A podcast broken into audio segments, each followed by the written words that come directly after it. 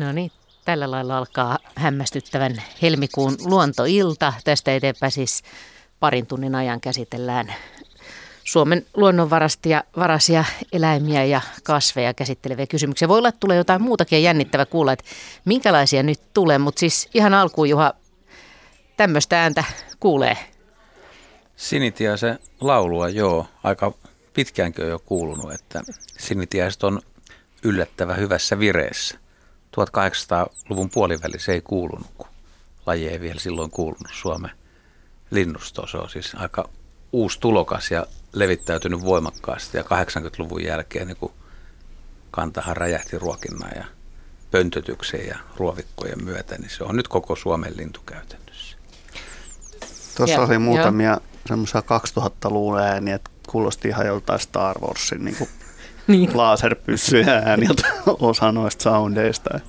Vähän lisää tehoja, niin kyllä se siitä. Joo, oli aika komeita, mutta, mutta tota, tosiaan moni tuo ajatelleeksi, että sinitiainen ei olekaan mikään.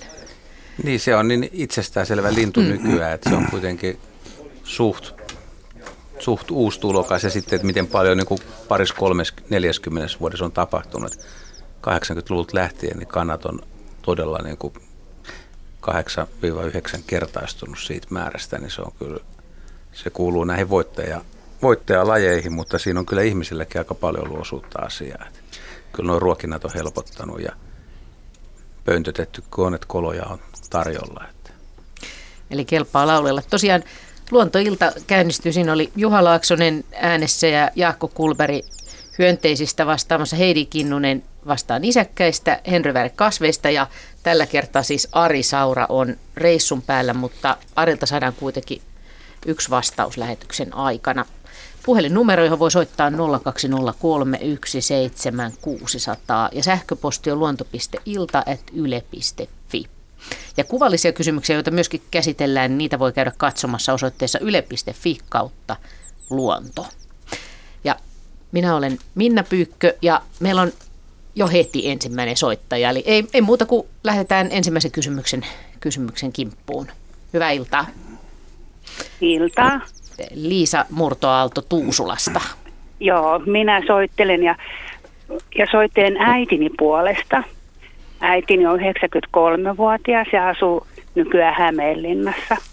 Ja äiti on 450-luvulla ollut aikoinaan meijerialalla töissä – ja silloin meijerit kilpaili keskenään, että kuka tekee parhaan voin.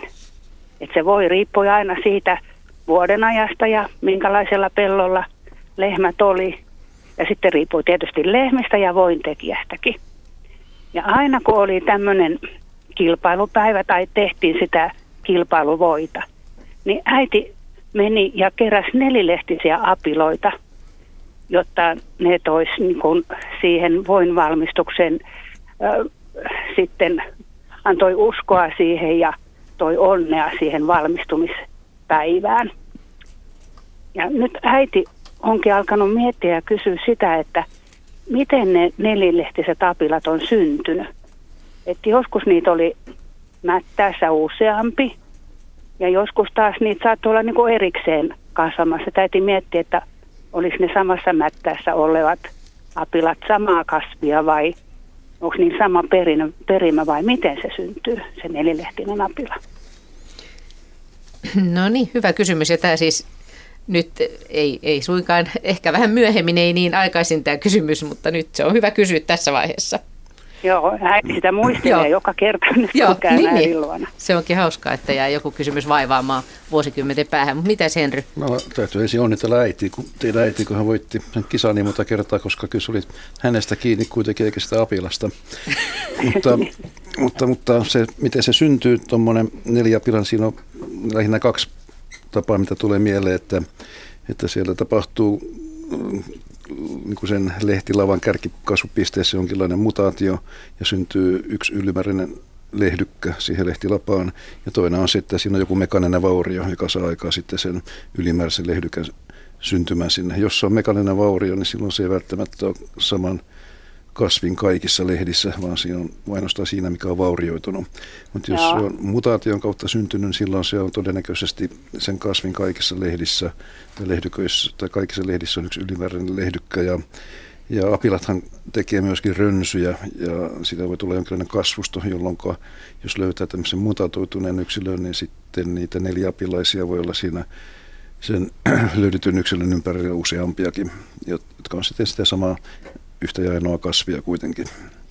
Voiko se olla vuodesta toiseen jotenkin sama? Jos se on mutatoitunut, niin silloin se voi tulla yhä uudestaan vuodesta toiseen. Että jos haluat tämän kaltaista onnea, niin kannattaa merkitä kepillä sitten maastoon juuri tuo yksilö.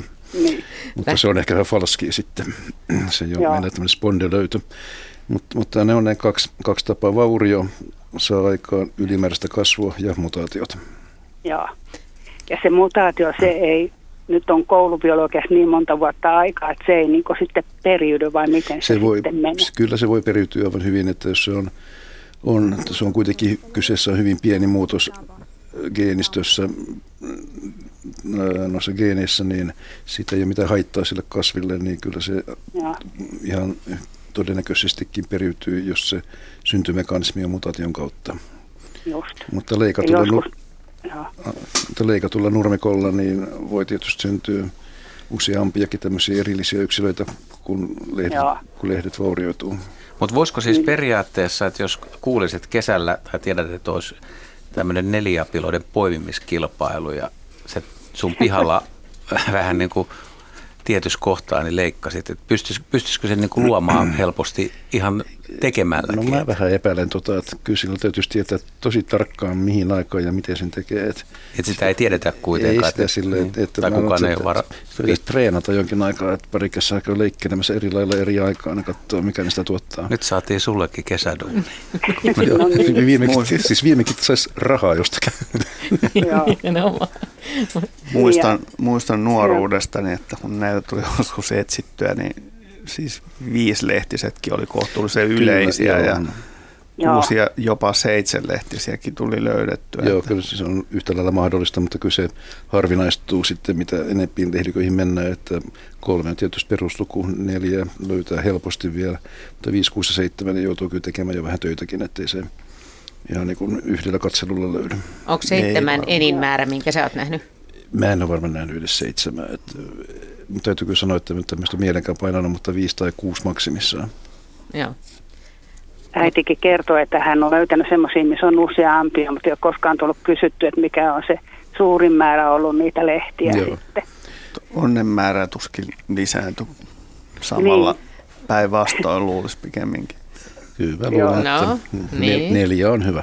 Kyllä varmaan tuommoinen nelilehdykkäinen voi syntyä siis tämä mekaaninen, että ihminen on aiheuttanut sen, mutta eikö se ole niin kuin ihan hyönteistä? Yhtä lailla niin. hyönteinen niin. tai, tai eläinten syönti, mm. mikä tahansa, mikä siihen kasvupisteeseen onnistuu vahingossa osumaan. Niin joku on haukannut siitä. Joo. Niin. Muistan isoisäni niin ahkerasti hinkanneen ruohonleikkurilla sitä pihaa, että siinä oli totta viekö niin kuin mahdollisuuksia, jos jonkinlaisia no, johtumia. No mutta tässä on tosiaan nyt mahdollisuuksia ensi kesänä jonkun no, tehdä mutta tällaista tutkimusta. Sitten täytyy tietysti sanoa, että mikä automaatio se ei ole, vaikka sitä vaurioittaisikin, niin sitä automaattisesti tarkoittaa sitä, että siihen syntyy sitä ne neljättä lehdykkää. Se on enemmän sitten sattuman kauppaa, sanoisin näin. Mutta hyvä kysymys, ja tätä on varmaan moni itse asiassa mm. mietiskellyt, voisin kuvitella näin. Ja ehkä tässä tapauksessa ainakin tuotti toivottua tulosta, kun tuli monta pal- palkintolusikkaa sitten. Äiteille kunnia. Joo, niin. joo, ä, joo äiti sai paljon niitä palkintolusikoita aikoina ja tosiaan se voi oli aina niin erilaista sitten riippuen tosiaan etenkin siitä vuodenajasta. Joo. Että mikä se, mikä se sitten aina olikaan. Mutta hyvä, hyvä. kiitokset. Kiitokset. Ja, ja... Mä luulen vielä siitä, että, että mistä äiti on kerännyt, siellä ei ole leikattu sitä ruohoa. Kyllä on ollut sitten nämä, mitkä on mutatoitunut nämä. Selvä.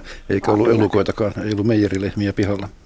Niin, niin, no kyllä se, ne lehmät ihan siinä lähellä oli ennen vanhaahan, kun meijeri tuntui joka pienessä kylässä. Niin muistan itse, kun Sammatissa tämä oli, niin muistan itse, kun mehän haettiin sitä voitakin aina sieltä meijeristä ja lehmät oli ihan siinä lähi no, pellolla. No, jo, jokunen hyönteinen siellä varmaan kuitenkin oli, että no, voimme varmasti. luottaa heidän, heidän tota, määrälliseen puruvoimaansa. Joo. Joo. Miten Henri, kuinka kauan tämmöinen apila voi kasvaa ja elää yleensä? No tämmöinen, niin kuin sanotaan klonaalisesti, eli rönsyjen kautta leviää kasvi, niin periaatteessa ei siinä ole mitään rajaa. Mutta yleensä se raja tulee sitten vastaan ympäröivästä kasvillisuudesta, että, niin. että kun sitä on, niin silloin se pitäisi kilpailla ne muut sieltä pois. Ja kyllä se raja joskus aina tulee vastaan. Niin mä ajattelin, että voiko olla 40-luvun apajilta vielä jotain jäljellä. niin,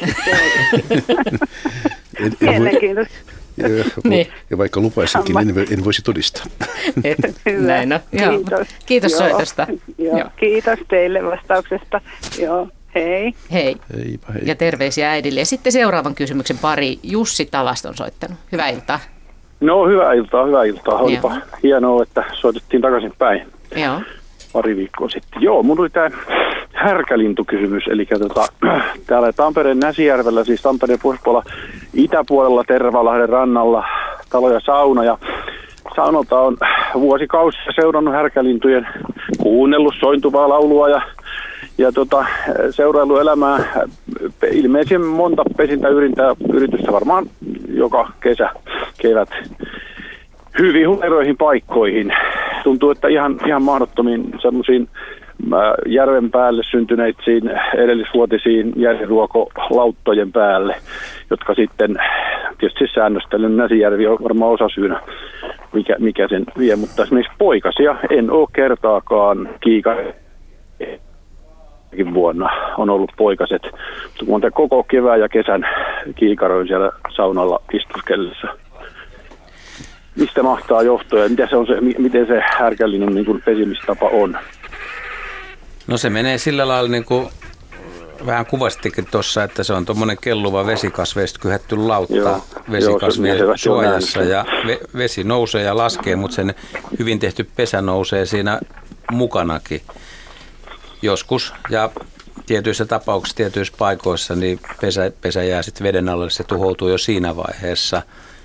Munia on kolmesta viiteen, imot hautoo semmoinen kolmisen viikkoa ja, ja no, siellä voi olla jotain saalistajia, jotka, jotka syö joko munat tai syö, syö ihan pienet poikasta tai sitten se pesintä todella vaan tuhoutuu siinä vaiheessa, niin. että Siinä on ruovikko semmoinen, mikä on laajentunut se ruovikko, että kyllä siinä varmaan haukia löytyy ja muuta, että No, hauki niin on yksi mahdollisuus. Se lahdelma vähän niin kuin lisää koko tänä aikana. Mä oon yli 20 vuotta siinä ja. asunut ja ollut ja seurannut.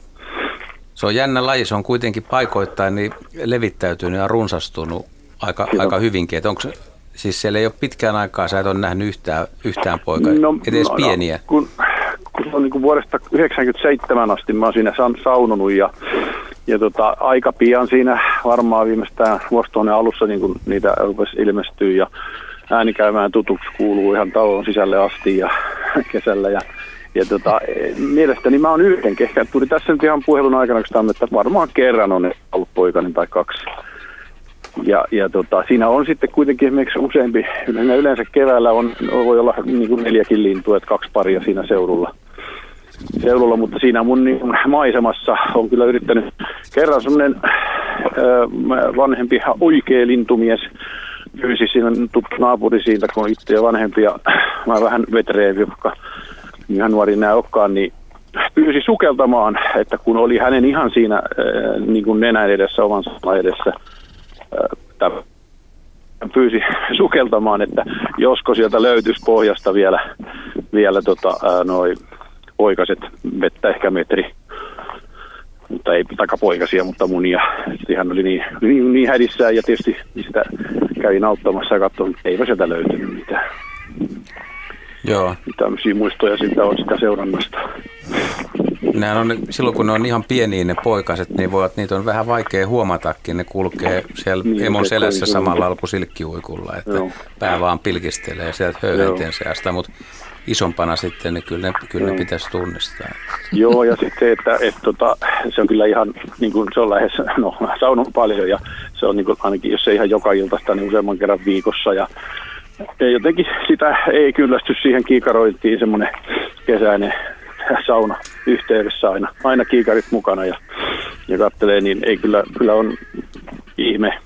Kyllä mä olisin, jos olisi ollut, niin luulisin, että olisin nähnyt usein. Mitäs mieltä olet Härkälinnun äänestä? Monet, tai se jakaa monien saunojien mielipiteet. Se on ihan hauska. se on hauska ääni. Ei, tota noin. se on, siinä on kiva tutuille ja jos tulee uusia vieraita, niin on kiva, kiva kertoa, että kuunnelkaa, se on metka ääni. Se kuuluu. Joo, en mä tämän kummosempaa osaa sanoa, jos siinä ei todistettavasti vedenpinta tosi paljon nousee ja laskee, että se tai siis tuuli, tuuli osu... säännöstely siihen niin. vaikuttaa. Ja on se suht tuulinen se mm. paikka. Että Ehkä se on syy sitä, sitten. kun keinuu, keinuu se lautta siellä. Että, ja lähinnä tietysti se, että kun poikasia ei ole, ei ole näkynyt, kun tosiaan aika tiuhaan, tiuhaan sitä seurailen kuitenkin ja seurallut ja vuosikausia. Joo, ei se varmaan sen kummempaa no. selitystä ole, mutta hyvä näin. Taikka huono, kun ei ole poikasia. Taikka huono, mutta toivotaan, että tänä vuonna onnistuu. Niin. Toivotaan, täytyy seurailla. Tästä Joo. vaan into lisääntyy nyt, kun Kiva teki, niin. soittelitte takaisin. Kiitos no, paljon. Hyvää kevättä. Niin, poikasilla on siis monenlaista niin, uhkaa. Uhkaa veden alta on uhkaa ja sitten päältä myöskin. Mutta, niin, no, niin, on varikset, varislinnut voi käydä siinä ja tosiaan niin toi haukihan on yllättävä, yllättävä tota vastus. Muun muassa kaakkurien tekopesiä, kun tuossa just luin, niin yksi, mikä pitää ottaa huomioon, kun rakentaa kaakkurin tekopesä jonnekin pienelle suolammelle, niin pitäisi tietää, että onko siellä mahti haukia paljon, koska se voi olla pelkkä syy, että miksi sitä ei kannata tehdä sinne, että pannaan kaakkuri hautomaan ja takia onnistuu tai hautominen onnistuu, poikasta kuoriutuu, mutta pienessä lammessa, pienellä alueella, niin. Ja, mä mietin sitä, että eikö tuollaisella pitkäikäisellä linnulla, tai kuinka pitkäikäinen härkälintu mahtaa olla, kokosa puolesta vaan kuvittelisi, että se olisi vähän pitkäikäisempi, niin, niin mietin vaan, että, että eikö semmoisilla linnuilla usein ole niin, että se pesimämenestys onnistuu paremmin sit vanhalla linnulla kuin nuorella linnulla – mutta tietenkin, jos ne olosuhteet on vain surkeat paikassa, niin auttaako tuo kokemuskaan? Se on ihan totta, että tuommoiset tota, nuoret sekä silkkyykut, härkälinnut ja varsinkin mustakurkkuikkuja näkee usein, niin ne, ne rakentaa kyllä pesiä aika hölmöihin paikkoihin.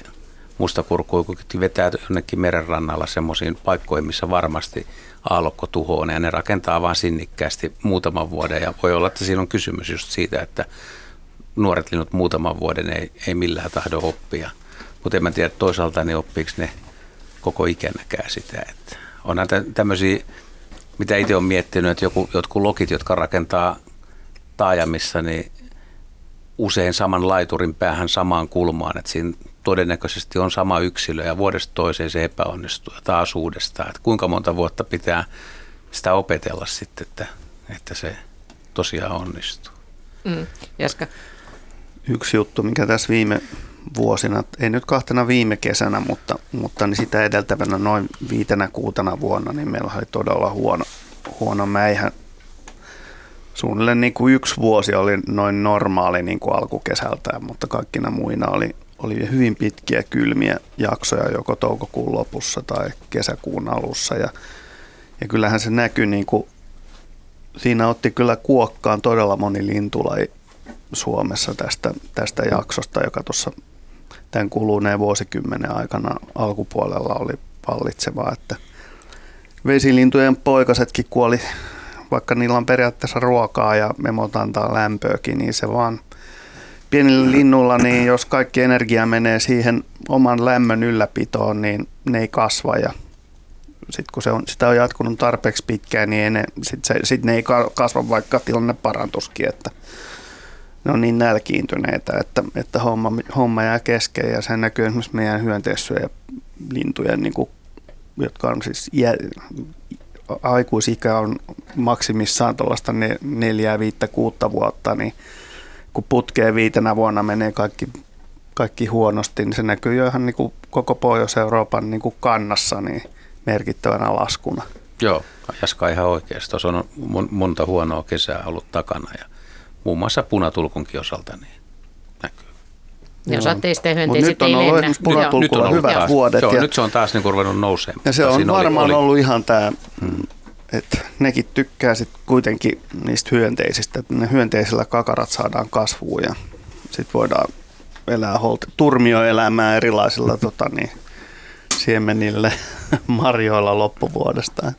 Niin monelle se on tärkeä, ne hyönteiset siinä poikasvaiheessa justiinsa. On joo, ja niin kuin joo. me esimerkiksi niin kuin näillä varislinnulla taajamissa näkyy, että kun jengi ruokkii lintuja niin keskellä kesää ja on pulla ja roskikset levällään, niin sitten tulee valkosiipisiä, jopa lentokyvyttömiä harakoita ja naakkoja ja variksia. just otin rautatieasemalla tuossa syksyllä yhdestä valkosiipisestä naakasta kuvan. Oli vähän sen näköistä, että, että olisi varmaan ehkä halunnut lähteä vähän kauemmas, mutta kun ei pystynyt. Valkoiset siivet tosiaan. Jatketaan eteenpäin. Meillä on seuraava soittaja jo Turusta. Tom Berg, hyvää iltaa. Hyvää iltaa. Joo. Ja, ja kiitos hyvästä ohjelmasta. Ja kiitos. Ja mitäs nyt mietitään? No tuoda katselin luonto-ohjelmaa telkkarista ja siinä ainutettiin norsu. Ja sen ajan, kun se oli siinä tainutettuna, niin sen päälle kaadettiin vettä, ettei se lämpenisi. Ja siinä heti, kun se oli sitten herännyt, niin ne, siinä sanottiin, että norsu poistaa lämpöä korvien kautta. Eli sillä on niin kuin vilkas verentieto korvissa. Ja sitten tuli mieleen, että miten meidän kotimaiset eläimet niin säätelee lämpöä. Eli ihminen hän hikoilee mutta, ja koira läähättää, mutta miten muut? Hyvä kysymys. Hyvä mm. kysymys. Eli lähdetäänkö nisäkkäistä liikkeelle vaikka, Heidi? No joo, tätä voisi pohtia, että sanotaan usein, että hikoilee kuin sika, mutta se, se lienee vähän, tota, vähän höpöjuttua, koska valtaosa nisäkkäistä kuitenkin todella lähettää ja sellaisesti ollaan tuommoinen hyvä turkki, niin niillä ei välttämättä ole hikirauhasia ollenkaan, joiden kautta voisivat hikoilla. Tai sitten niitä on vaan hyvin vähän – et, et sikäli, niin kuin, sikäli se hikoilu ei ole hyvä. Ja esimerkiksi hirvistä tiedetään, että ne hikoilee niin huonosti, että ne todella kärsii kuumina kesinä. Ja hirveän on pakko paeta, paeta kuumaa syvälle metsään. Ja yhtä lailla tota, ei se ole ihan sattuma, että hirvet käy kesällä uimassa, vaan kyllä sieltä haetaan sitä viilennystä ihan oikeasti vähän saman tapaan kuin tämän norsun kanssa, joka voi löyhytellä sitten korviaan. Ähm. Onko nisäkkäilläkin kainaloissa niitä hikirauhasia? On, on. Et ylipäänsä sellainen iho, missä on vähän karvaa, niin sinne sitä kannattaa sitä hikirauhasta pukata, mutta niitä on tosi huonosti. Joo. No entäs näitä lähettäjiä? valtaosa varmaan nisäkkäistä pitää suuta auki heti kun niin kuin Huohottajia. Niin, niin. ehkä semmoisia niin. ehkä lähettäjiä huohottajia, jotka käyttää sitä hyväkseen. Mutta sehän on, jos ajattelee sitä, että on, on petoeläimiä, sitten rusakot, jänikset, hirvet, peurat, jos ne kumminkin joutuu vuodessa monta kertaa pinkomaan toiset saalista ja pinkoo saaliin perässä ja toiset pakenee. Niin siinä, Sen järjestelmä jos, täytyy olla kuitenkin niin, niin aika jos, tehokas. Jos tulisi mm. hiki, niin 20 asteen pakkasesta talvella kuolisi. Mm, totta. Eli, niin, Et on niin. siinä selvästi mm. huonotkin puolensa. Et se, mutta sen täytyy niin. olla niin tehokasta kuitenkin sen suun kautta tapahtuvan mm. jäähdytyksen, mm. että ruumiin lämpö ei nouse kohtuuttomaksi. Joo, joo, mutta sillähän ne tekee. Mm. Toi, mutta hieno järjestelmä. Kotieläimistä ajattelee, niin kuin, ehkä niin hevonen, hevoselle tulee käsittääkseni hevoselle hiki, tulee hiki. Siksi ne mm. heittää sen loimen kisojen jälkeen aina hevosen päälle. Hevost on suorastaan märkiä, joo. Mutta hevosto onkin sitten tuommoisten aavikoiden eläimiä, ja jossa tota, tai ei nyt ehkä ihan aavikoiden, mutta sanotaan äm, ruohoisten alueiden eläimiä, jossa se hiki ei ole ehkä ihan samalla lailla tullutkaan. Sitten meillä on joku kettu, naalisusi, niin mm. varmasti lähettää Joo. Kyllä, joo. joo. No voiko talvikarvassa tulla enempi hiki, jos on hyvin lämmin talvi? Kyllä varmasti, kyllä varmasti. Mutta toisaalta se talvikarvahan myös niin kuin, äh, tihenee sen sään mukaan. Että talvikarva voi vastata kohtuullisen nopeasti siihen sään muuttumiseen ja tihentyä ja ikään kuin tuuhentua sitä mukaan, kun pakkasta tulee. Että ei, se, ei sitäkään niin kuin järjettömiä määriä tehdä huvin vuoksi. Et iso, iso työhän se sille eläimelle ja energian uhraus on myös tuottaa se karva. Mites Juha, eikö linnuillakin voi tulla hiki? Ei kai linnuille varsinaisesti hiki tuu, mutta nekin poistaa siis lämpöä pitämällä suuta auki niin, ja nost, ilmaisu, nosta, nostamalla tota, siipiä ylös, että kaina, kainaloissa on vähemmän höyheniä. Että kyllä, voi löyhytellä. Niin. niin, että kyllähän niille selkeästi kuuma tulee ja Mutta toki nekin mm. varmaan hakee just niitä varjoisia paikkoja sitten, kun tota, mm. on, on kuuma mm. kesäpäivä. Niin ja, tuli no, ja mieleen, joo. ja tuli mieleen, että jos on joku pönttö jossain tosi huonossa semmoisessa kuumassa niin, kohdassa, se, joo, niin se, että, että siellä se, alkaa olla tukalaa poikasilla. Sen, sen takia usein, että pöntöttäjät ei kannata laittaa pönttöä välttämättä ihan suoraan etelään ja pöntöstä ei kannata tehdä liian tiivistä, Joo. koska pönttö kuumenee. Että se on poikasille ja emoillekin hankala. Ja mä katselu harmaa sieppua, jotka pesii talon eteläseinustalla, mihin aurinko paistaa koko ajan. Niin kyllä se kuumina kesäpäivinä, että siinä on kummatkin emot suojaamassa poikasia. Niillä on nokka auki, että mm-hmm. ne siinä Tuosta tulee mieleen, kun pohdit, pohdit noita lintuja, että, että juuri kuumilla ullakoilla, kun on lepakkoja sitten ylhäällä ja se katto on kuuma ja se ullakko kerää oikein lämpöä ja siellä voi olla varmaan lähemmäs 40 astetta. Niin Enemmänkin. Joskus, niin joskus, mm. kun ollaan kesällä käyty katto, niin ei ne lepakot todellakaan ole siellä mytyssä ja sellaisessa asennossa, kun ne on niin kuin viileänä päivänä, jossa ne suojaa siivillä itseään ja kääriytyy vähän niin kuin mytyksi itsensä ympärille vaan, vaan todella ne voi roikkua siellä siivet auki ja sillä hötkyttää ja lötkyttää ja löyhdellä siellä ihan vaan siksi, että on niin kuuma. No miten Jaska vielä sitten hyönteis, voiko hyönteisille tulla kuuma, vaikka kimalaisille? Totta kai.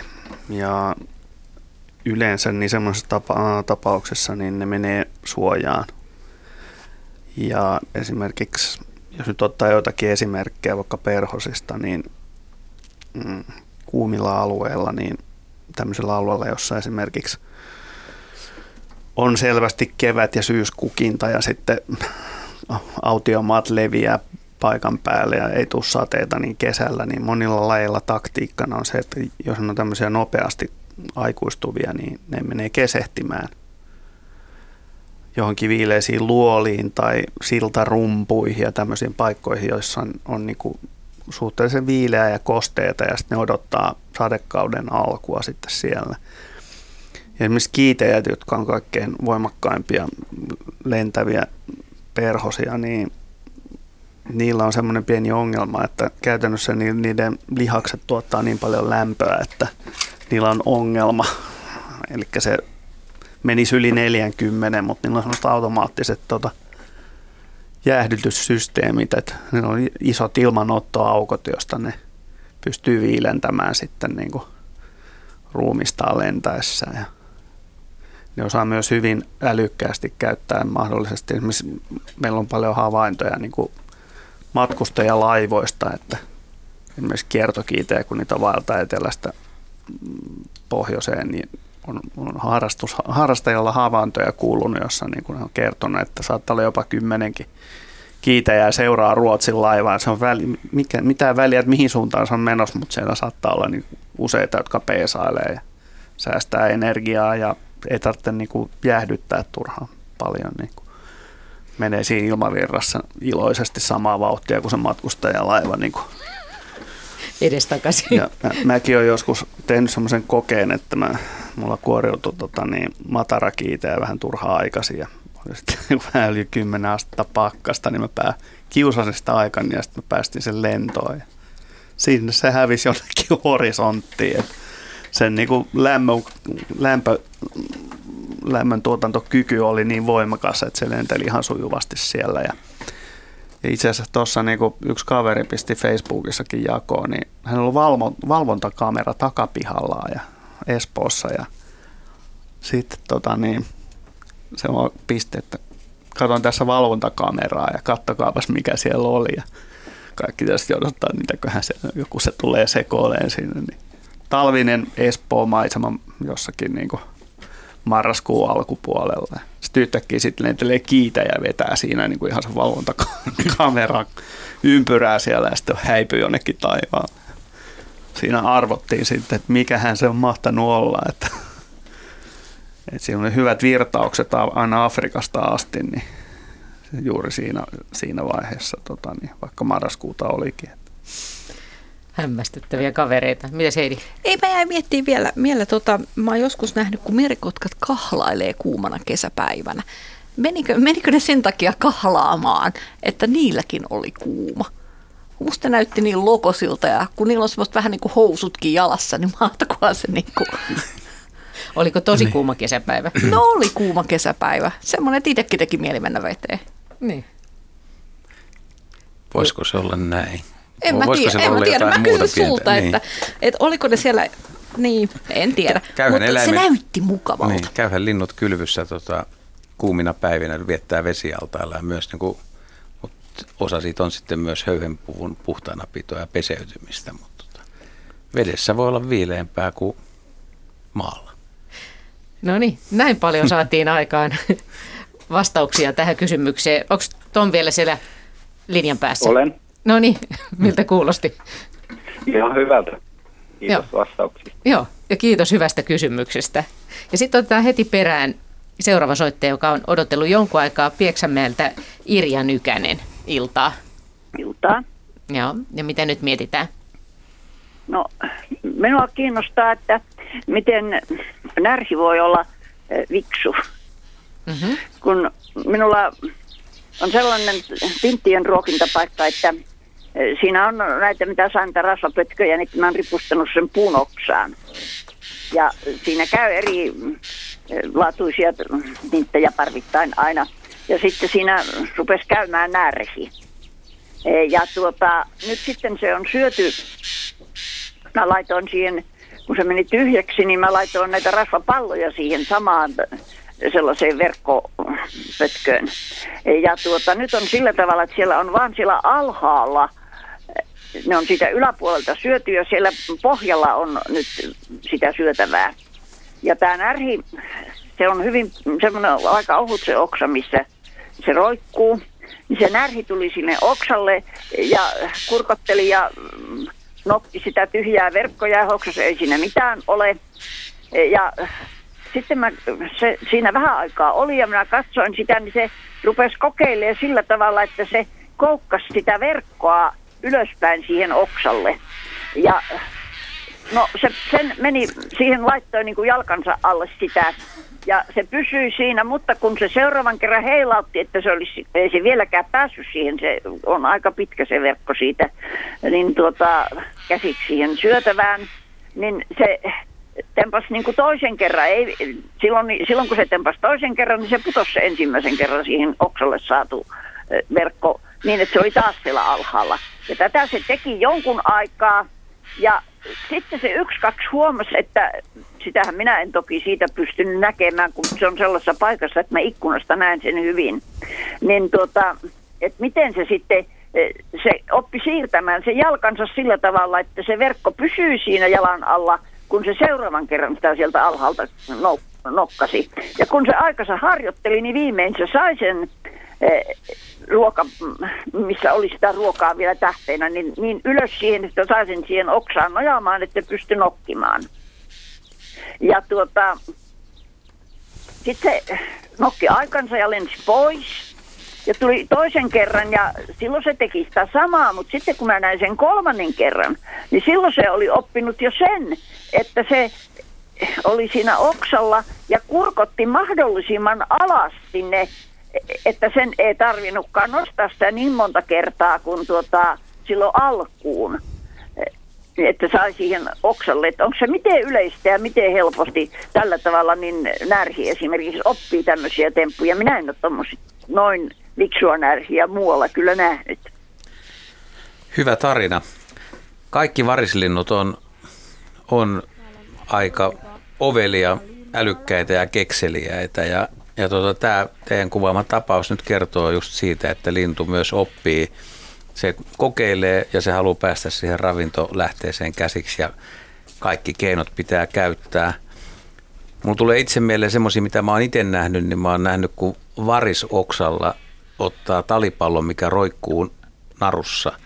Ja niin se ottaa toisella tota, jalallaan kiinni siitä narusta ja se on pystyy vetämään sen talipallon sinne ylös oksalle tai tasanteelle ja nokkii sen siinä, mikä on vähän niin kuin vastaava periaatteessa, että se on kekseliäisyyttä. Ja, ja kuullut kalamiehiltä tarinoita semmoisista pilkkireistä, missä, missä on ollut haukikoukut, vähän paksumpaa tota, siimaa tai narua oikeastaan, niin jotkut varikset on oppinut sillä lailla, että ne vetää ennen kuin se on jäätynyt kiinni, että se on auki ja sitä ei ole peitetty, niin ne on ollut niin skarppeja, että ne on pystynyt nokalla vetämään sitä narua ja laittaa jalan siihen narun päälle ja vetää sen koko haukikoukku ja sen särjen sieltä ylös. Ongelma on tietysti se, että se saattaa lävähtää nokkaan sitten, kun sitä Niinpä. viritettyä koukkuu, mutta, mutta vähän vastaava. Ja siis kaikki yksilöt ei varmasti opi tota, että vaatii semmoisen poikkeuksellisen kekseliän kaverin, mutta sitten jos joku, joku tätä tekee, siinä on muut kaverit vieressä, niin se, se voi hyvinkin sitten levitä siihen. Ja näistä Jaska varmaan muistat, että näistä on aika paljon näistä varislinnusta kaiken näköisiä kekseliäisyys tuota, Joo, siis juttuja tuolta nehän on, uudesta maailmasta. Nehän pesee ihmiset melkein kaksinumeroiselle iällä niin kuin tämmöisessä niin kuin intuitiivisessa keksimisessä, että, että tota, koskaan mitään muita variksia nä- näkemättömät, niin, tai muusta variksia näkemättömät saman vuoden poikaset tekee tämmöisiä lähes kreikkalaisen matematiikan klassikoita vastaavia temppuja, että jos niillä on esimerkiksi kiviä, kiviä niin kuin samassa häkissä, niin vesilasin kanssa, joka on niin syvä, että ne sinne herkkuun pääse. Että on niin pitkä vesiputki, on ne vaan niin kuin, että jaa, että, mutta me voidaan laittaa noin kivet tonne tuohon niin vesitötsään, niin sitten se kohoo se herkku sieltä. Ja Arkkimeden laki. Mm. Joo, niin kuin siinä vaan niin kuin kylmä viileesti, että tyyppi on niin kuin kuutta, kuutta kuukautta vanha ja siteerataan nyt tietämättä niin kuin kreikkalaisia suurmiehiä, vaikka ne on kyllä itse asiassa pöllinyt sen luultavasti babylonialaisilta, jotka on pöllinyt se intialaisilta, mutta menkö nyt kreikkalaisten piikkiin sitten. Mutta tämä on ilmiselvä tapaus, missä linnutkin voivat toteuttaa klassisia faktoja ja ihan, niin kuin, ihan aidon oikean tota, korkeamman oman okkaisesti. Että. Mutta selvästi niin kuin linturyhmien välillä on selvä ero tässä oppimuskyvyssä kyllä, että niin kuin tuo aiemmin mainittu mustakurkkuikku, joka koko elämänsä pesi harakoille, mm. niin niin kyllä, kyllä, kyllä varislinnuista löytyy, papukajat on kanssa aika, aika skarppeja kavereita, että sieltä löytyy esimerkkejä. Varislinnuista löytyy myös noita, jotka osaa käyttää keppejä, millä sohitaan ottaa nokkaa ja jos joku, joku, joku saalis tai ruokapala on vähän liian kaukana, niin ne, ne niin kuin sillä, sillä sen auttaa lähemmäs. Joo, ja yksi tämän mustavariksen tota, niin, bravureista oli se, että, että se ymmärsi saadakseen taas kerran herkun toisesta häkistä, niin se ymmärsi ottaa pienellä lyhyellä tikulla pidemmän tikun haltuun, jotta saa sen herkun sillä pidemmällä tikulla. Tämä on myös semmoinen, niin kuin, että siinä menee taaperolla varmaan tuonne lähemmäs 8-9 vuotta ennen kuin se homma lähtee sujumaan. Varsinkin, varsinkin jos vaikka se saisi sosiaalista jelppiä tähän, mitä tämä ei saanut. Tämä. Mutta sanoisin tosiaan, niin kuin, että varislinnuista, että nehän oppii näkemällä todella hyvin. Että ainoastaan yhden tarvitsee keksiä ja sen jälkeen kulttuuri on päällä. Että ne, niillä on siis tämmöistä kulttuurellia oppimista tässä mukana. No sekin on hauska tässä soitossa myös se, että äh, siis lintujen ruokinnalla voi tarkkailla esimerkiksi varislintuja. Nimen, ja, nimenomaan. Et voi, se on hauskaa katsoa myöskin eläinten käyttäytymistä. No se on yksi, sen verran saa olla itsekäs, että kun talviruokintapaikan laittaa pystyyn et, ja auttaa tietysti lintuja, että se on se päätarkoitus, mutta se olisi kiva, että se on semmoisella etäisyydellä, että, että niitä voi seurata ja voi nimenomaan katsoa, mitä ne siellä tekee. Ei pelkästään, että montaksi lajia siihen ruokinnalle on tullut tai montaksi yksilöä. Että siellähän näkee, näkee kyllä kekseliäisyyttä ja kaikkia tapahtumia ja lintujen keskinäistä kanssakäymistä. Että hyvin helppo ja tehokas tapa opetella tu- tuota, Haluaisin tästä kanssakäymisestä sen verran sanoa, tässä joku aika sitten kuuntelin luontoradiosta, kun oli sellainen, että No se oli varmaan ihan tiaiset, jotka, joka väkivaltaisesti käyttäytyi lajituveria kohtaan. Viime talvena minulla oli yksi pariskunta tässä samassa ruokintapaikassa. Ja tuota, se, ne kaksi tiaista tulivat aina sellaisena aikana, niillä oli ilmeisesti tieto, kun ne tiettynä aikana siinä kävi näitä parvia, että siinä pötkössä oli niin paljon kuin siihen nyt vaan nokkioita mahtui. Mutta nämä kaksi tulivat aina sellaisena aikana, kun siellä ei muita ollut. Ja toisella, me ajattelin, että no mikä te toinen aina söi sieltä alhaalta, siinä ei ole mitään, kun se tavallaan putoaa hangelle, ne mitä sieltä tippuu. Siis se toinen oli siellä hangella syömässä, mä tarkkailin sitä, että no miksi se aina on siellä – niin mä huomasin, että sen nokka oli joku joko sillä oli synnynnäisesti tai muuten vioittunut, että se ei pystynyt siitä kovasta hakkaamaan. Se oli jotenkin sillä tavalla ristissä ihmeellisesti. Ja ne kävivät koko sen, mitä minä nyt siinä talvikauden seurasin, niin tuota, ne kävi kahdestaan, että se toinen nokki sieltä sitä ruokaa ja kun sitä putosi alle, niin alas, niin toinen söi sieltä, että ne sillä tavalla yhdessä kävivät joka, jatkuvasti. Kiva tarina. Se on, toi, on, toi on ihan hyvä ja kertoo siitä, että se lintu, jolla on se nokka ollut ristissä tai poikki tai tämä, niin se, se osaa hyödyntää, että se syö maasta ja toinen syö sitten siitä ruokintapaikalta.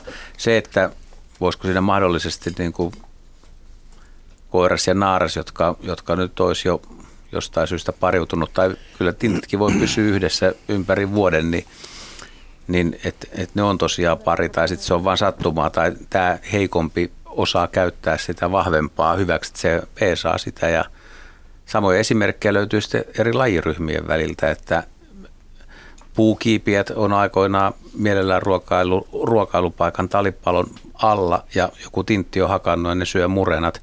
Nykyään nekin käy talipallolla – puukiipiä on peesannut, kun palokärki tai isompi tikka kuorii puuta, niin se on siellä alaosissa ja, ja tota, sen tikan liikkeet ja kun karnaa lähtee, niin se saa muita ötököitä liikkeelle, hämähäkkejä, niin se ottaa niitä sieltä. Että, ja kyllä, kyllä kaikki, kaikki niin kuin vähän muuttuu. Että mä viime viikolla muuten kuvasin ekaa kertaa itse, kun hippiäinen hakkasi talipalloa raivokkaasti ja olin hyvin tyytyväinen. Että mä oon kuullut havaintoja ja kerroinkin siitä niin muutamia havaintoja. En kovin montaa ole saanut, mutta ihmiset on ruokintapaikoilla huomannut, että nimenomaan, että se menee sinne talipallolle ja syö sitä talia, ei siellä alla kerää rouhetta.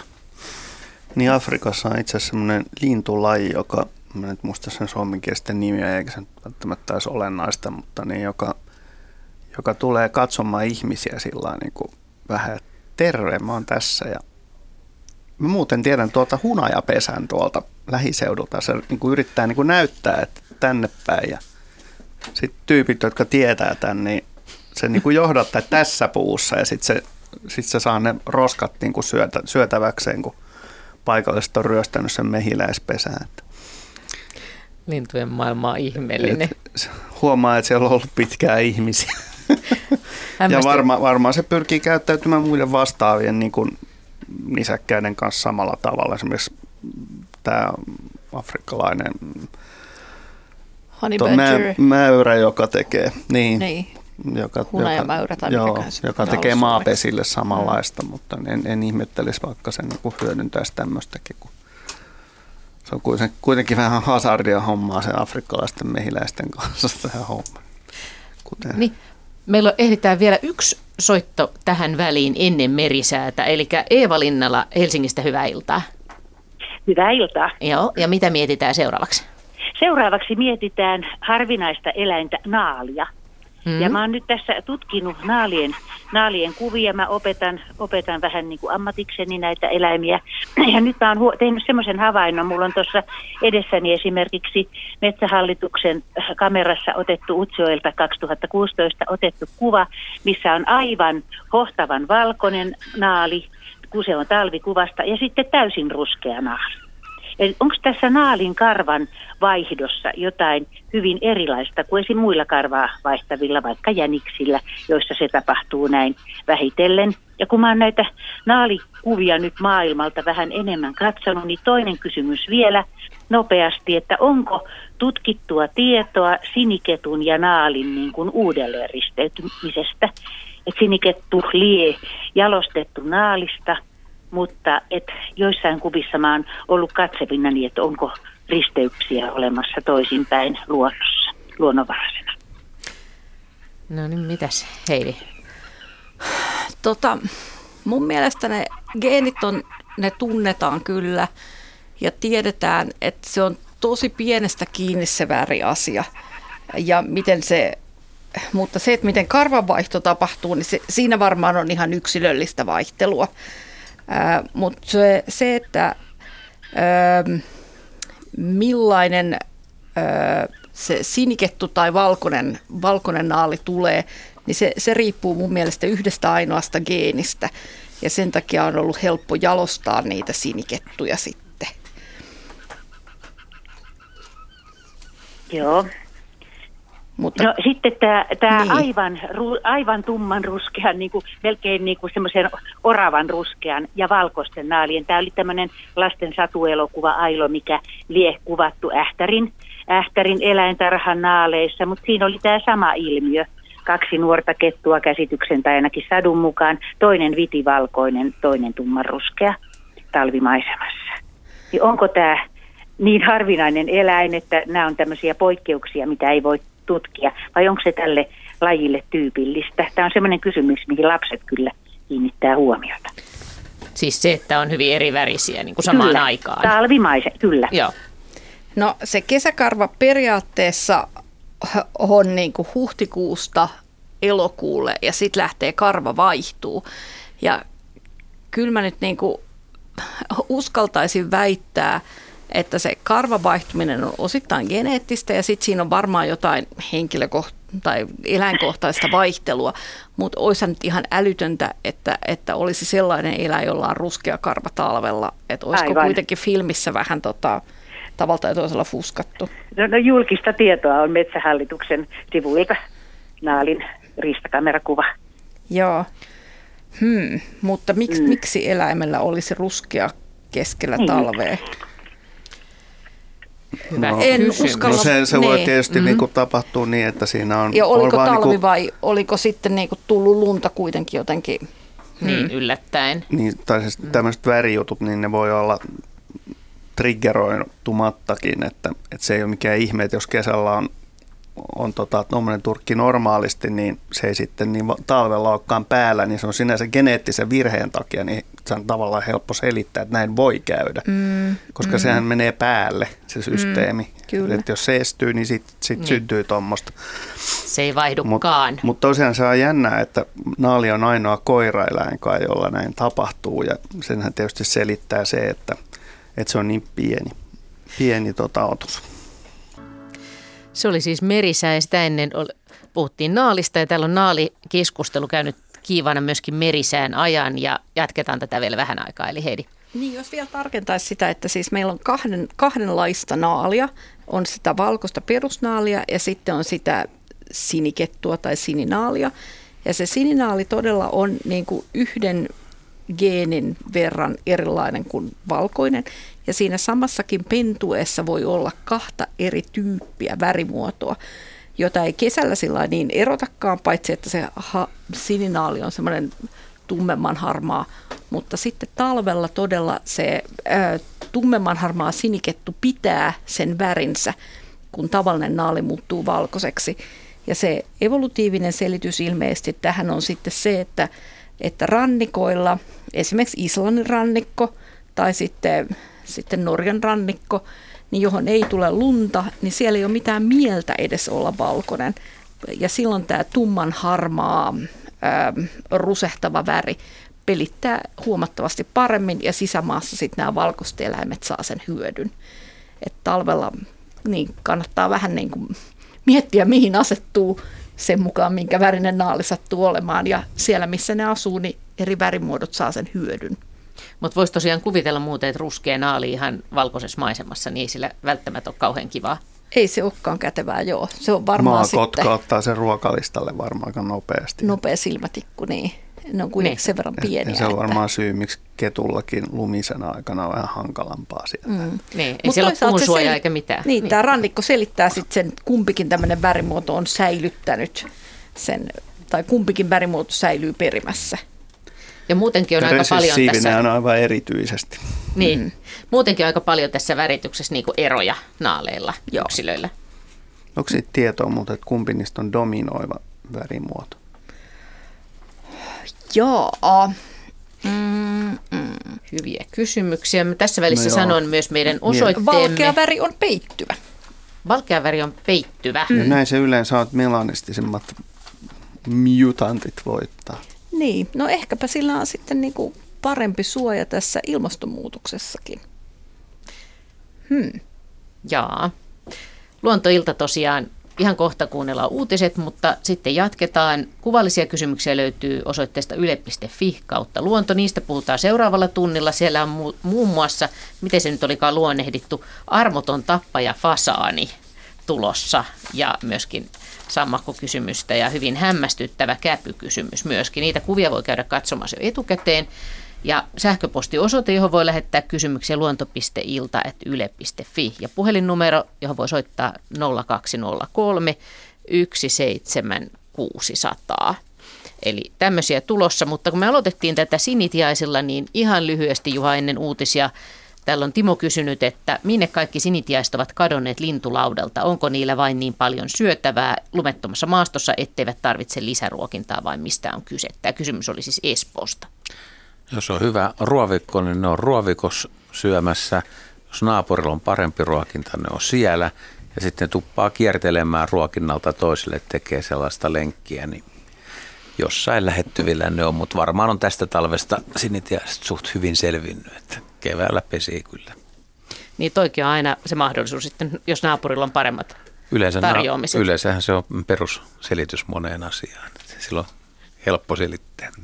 Et porukka voi liikkua vähän isommalla alueella. Aina, joka paikassa, missä on useampia ruokintoja, niin linnut kyllä tietää ja ne käy, käy niin kuin katsomassakin se. Ja sitten jos tietylle ruokinnalle parkkeeraa varpuspöllö, niin voidaan mennä seuraavalle ruokinnalle. Et sekin on yksi syy, miksi se on tyhjä, että siellä on joku peto, esimerkiksi varpusaukka.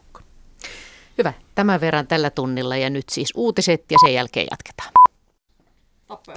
Ja luontoilta jatkuu toisen tunnin ajan ja puhelinnumero, johon voi soittaa on 020317600. Sähköpostiosoite on luonto.ilta.yle.fi. Ja kuvallisia kysymyksiä niitä löytyy osoitteesta yle.fi kautta luonto. Ja tässä otetaan tähän alu, alkuun tämmöinen lyhyt kysymys, joka on tullut, tai en tiedä onko tämä nyt niin lyhytkään, mutta tämä on kirjallinen kysymys, että mitenkä karhut nyt ovat talviunillaan, kun täällä etelässä lumipeitettä ei ole suojaamassa pesäkoloa. Miten synnytyksen jälkeen pennut tarkenevat, kysyy luonnossa liikkuva. Mitäs Heidi?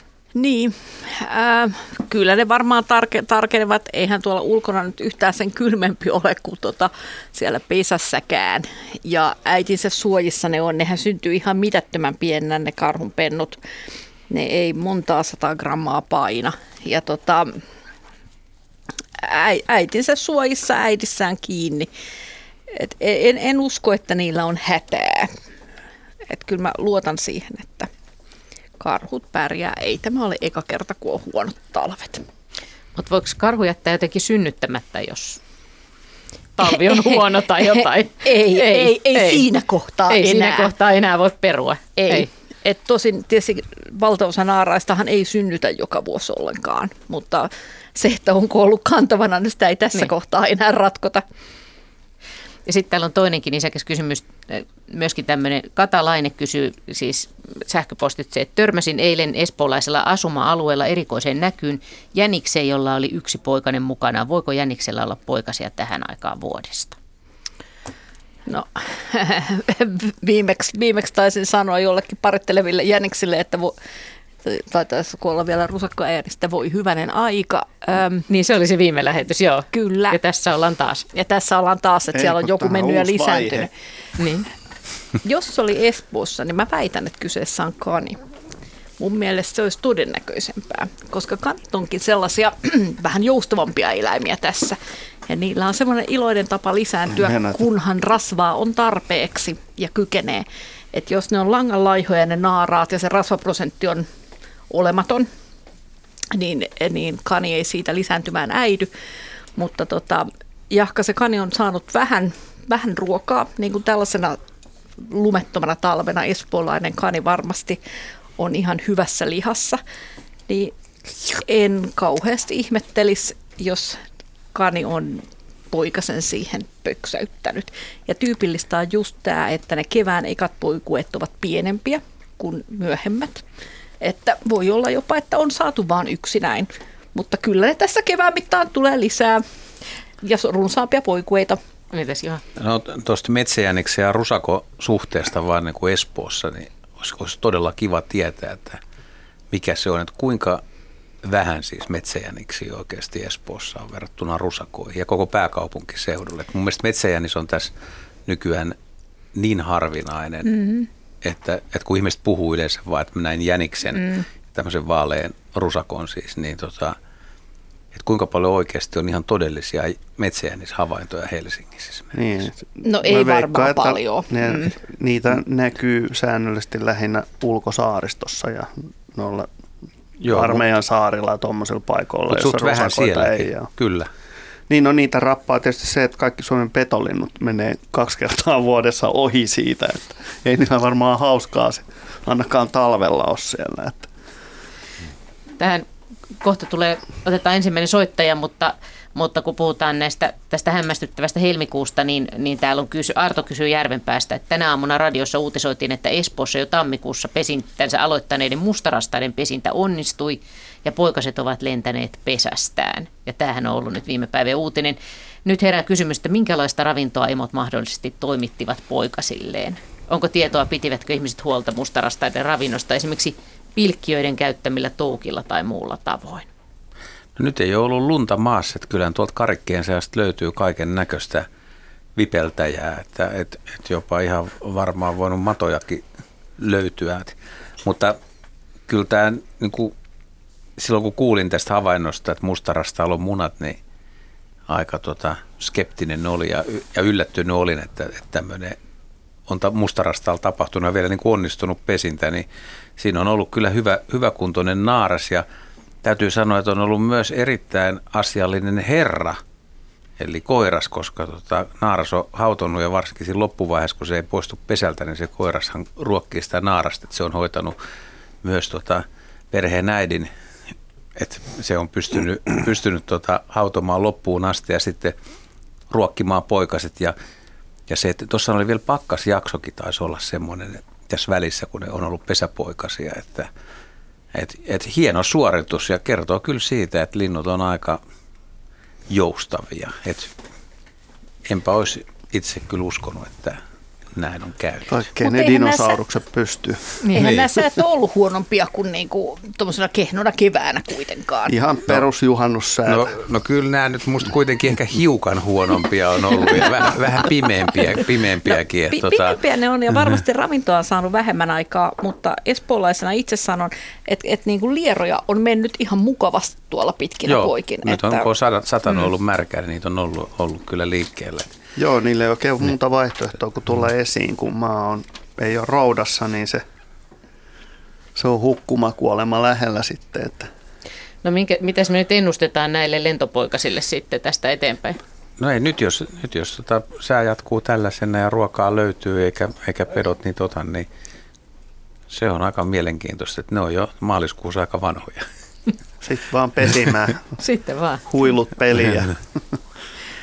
Meillä ehtii pari poikuutta tekee. Kyllä tuo pariskunta varmaan tieto. on mielenkiintoista, että, että, että, että, että, että milloin tämä pariskunta nyt sitten, kun mustarastas voi pesiä kaksi-kolme kertaa etelässä, ilmeisesti neljäkin kertaa kaudessa, on kai mahdollista ainakin, niin että milloin tämä aloittaa kakkospesu. Se, että se voisi alkaa jo... Niin, vai pitääkö, käyttääkö se tämän tulevan talvilomaviikon? Niin kuin... Hiihtoloma vai? Niin, hiihtoloma niin. viikon lepäämiseen niin. laakereilla. Sehän on, on se naaralle rankka se muninta, että se on aika iso panostus muni, useampi muna, että se ei, se ei ole ihan vaan pelkkää pyöräyttämistä, että kyllä se vie siltä naaralta aika paljon voimia. Mutta veikkaa, että kaikkein pahimmat pesärosvot, varislinnut ja tuommoiset, ne ei välttämättä ole vielä hokannut ei, tilannetta. Että. Ne, ei, ne ei ole voinut ymmärtää, että joku, joku tarjoisi tuoreita munia. Tähän aikaan. Hyvä. Nyt meillä on puhelu odottamassa Leena Sastamalasta iltaa. Iltaa, iltaa. Joo. Minä haluan teitä sammalista kysyä. Joo. Kun meillä on tämmöinen kivinen ja sammaleinen ihan luonnonmukainen piha. Ja tuota, täällä aika tämmöisessä marjoisessa paikassa ja sitten se kasvaa sammalia kesälläkin ja se on ihan hyvä. Ei kuka sitä ruohoa niin kaipaa, mutta nyt se sammal on sitten hienon komeen näköistä aina kun ei ole lunta. On meillä lunta tässä aina välillä, mutta sehän on sulannut pois kun vettä sataa ja nyt taas ei ole tällä hetkellä lunta, niin se sammal näyttää sitten niin kuohkeelta ja vihreältä ja komealta, että kasvaako se täl, tähän aikaan vuodesta? Yhteyttääkö se oikeasti, kun maa on märkää ja... Kyllä, kyllä. Kyllä samalla yhteyttää näillä lämpötiloilla, että että täällä Sastamalla lämpötilasta en tiedä, mutta ei se varmaan paljon poikkea Helsingin seudun lämpötilasta. Täällä on neljä viittä astetta ollut monena päivänä, niin kyllä se riittää yhteyttämiselle, kun plussan päälle mennään, niin ilman muuta. Ja maa on kostea, eli se paikka, missä minäkin asun, niin siellä on samalle tosi hyvän näköisiä tällä hetkellä, että tämä ei ainakaan tämä keli niitä häiritse. Eli kyllä siellä kasvua tapahtuu tai ainakin yhteyttämistä. Että et ei, ei mikään estä sitä ja sammudet on aika joustavia tässä asiassa, että jos pakkasta tulee, niin ne ei sitä niinkään ota. No, no, no. sitten heti taas kun lämpenee ja eikä ole lunta päällä, niin sitten... Joo, kyllä se kasvu lähtee liikkeelle. Meillähän on tapauksia, kun jäätekkö sulaa, niin sieltä on paljastunut sammalta, mikä on monta sata vuotta vanhaa ja lähtenyt kasvamaan. Eli sammallilla on tämä elinvoima aika paljon parempi kuin on yleensä putkilokasveilla koskaan mahdollistakaan. Että että samalla että siellä ne vaan porskuttaa. No juu, kyllä niin näyttää olevan. Olen niitä ihailuja jossain kivien päälläkin erilaiset sammaleet, kun tuolla on kulkenut hiukan metsässä, niin Kyllä. näyttää, että ne ihan on elossa. Joo, ja monet sammaleethan tämmöiset kivien pystyssä, kasvavat sammaleet, niin niillä ei lumipeitettä talvisin juuri olekaan, että ne on aina näköisellä ja selviävät siitä aivan hyvin, että ovat siihen sopeutuneet ja tämmöisellä kallion jyrkänteillä paikoilla ne voi myöskin vesi valua ja jäätyä niiden sammaleiden päälle, eikä se niitä sammaleita hetkauta. Eli sammaleet, sammaleet on hyvin adaptiivisia tuon lämpötilan suhteen. Joo, mutta sitten, kun, sitten kun niissä päällä kulkee, niin sitten ne, sitten ne ei tykkää. Siitä ne ei tykkää. Sitten ne var... joo, ja sit, joo, jos jatkuvasti kulkee ja tamppaa, niin se kyllä sitä häviää. Ja samoin sitten, kun maa on paljas ja se on, niin on, on ollut siinä hyvän näköinen ja kostea, jos se jäätyy se sama, niin silloinhan se sama ei myöskään pidä sitä sen päällä astumisesta, että se kiteinen sammal murenee sitten hyvin helposti siinä päällä kuljettaessa, kun se on jäässä. Joo, ei siinä muuta kuin linnut sitten siinä juoksentelee ja vähän isommakin linnut, mutta täytyy varoa, eikä siinä autolla aja, eikä suunnilla saa päällä juosta. Että. Joo, linnut, linnulle tämä sallitaan. Joo, linnun niin just sallitaan. Nythän onkin hyvä, hyvä aika, hyvä aika ihailla sammalia, on, jos on, on, siis se on, lunta on maassa. Niin, se, on, niin. se on todella hyvän näköinen sammalikko tällä hetkellä. En on, on todella. No. Kuin kesällä. Joo, joo näin. Mä ei, ole mihinkään, ei ole mihinkään vertais, kun ei ole sitä ruohoa siinä häiritsemässä. Joo, me ollaan samaa mieltä mun vaimon kanssa, kun me ollaan oltu siellä metsässä kävelemässä, niin ne on, ne on ollut niin kuin todella hyvinvoivan ryhdikkään näköisiä, parempia kuin kesällä kuivuudessa koskaan. Ja sitten jos, on tekemisen, jos on tekemisen puutetta, niin aina voi ruveta katsomaan niitä lähietäisyydeltä, Joo, koska Suomessa valta, on... Valtavia muotoja. Niin, ja, ja yli 900, yli 900 samanlajia. Mutta silloin tarvitaan kyllä sitten jo jonkin verran määritysopasta mukaan, kun lähdetään niitä määrittämään, mutta ei niitä tarvitse määrittää. Ihan vaan katselemalla näkee, että niitä on paljon erilaisia. Joo, hienoja ovat. Hyvä. Kyllä. Kiitos soitosta. Kiitos teille. Joo. Ja Otetaan heti perään toinen seuraava soittaja, eli Emmi Orvokki Hälikkä Valkealasta. Iltaa. Moi. Moi. Ja mitä mietit? Öö, että öö, asuisiko noi linnut semmoisissa linnunpöntöissä, mitkä olisi semmoisessa kerrostalossa niin kuin vähän? Sillä ei kerrostalona ne linnunpöntöt. Et siinä on päällekkäin monta reikää vai? Niin. Joo, hyvä kysymys. Onko sulla suunnitteilla tämmöinen vai? No mietin, jos semmoisen tekisi, niin että toimisiko se, se? Jos lähtee siitä liikkeelle, että noissa katon rajoissa on koloja ja on tehty semmoisia rivitalopönttöjä, esimerkiksi pääskysille, varpusille, pikkuvarpusille, tervapääskytkin asuu, asuu aika, aika lähekkäin, niin, mutta ne, ne on usein niin kuin vaakatasossa. Mm. Mä periaatteessa niin kuin siihen pystytasoon, että et ei olisi mitään syytä, miksi se ei voisi toimia. Ja varpusilla varsinkin, että ne nyt voisi olla siinä, niin niitä voisi ehkä useampikin kolo, kolo sitten olla, miss, mi, mihin tulee asukkaat, mutta mut tali- tai sinitiaiset tai nämä tämmöiset kololinnut, milloin on reviiri, niin ne ei kyllä siihen sitten tuu, koska siellä on tota...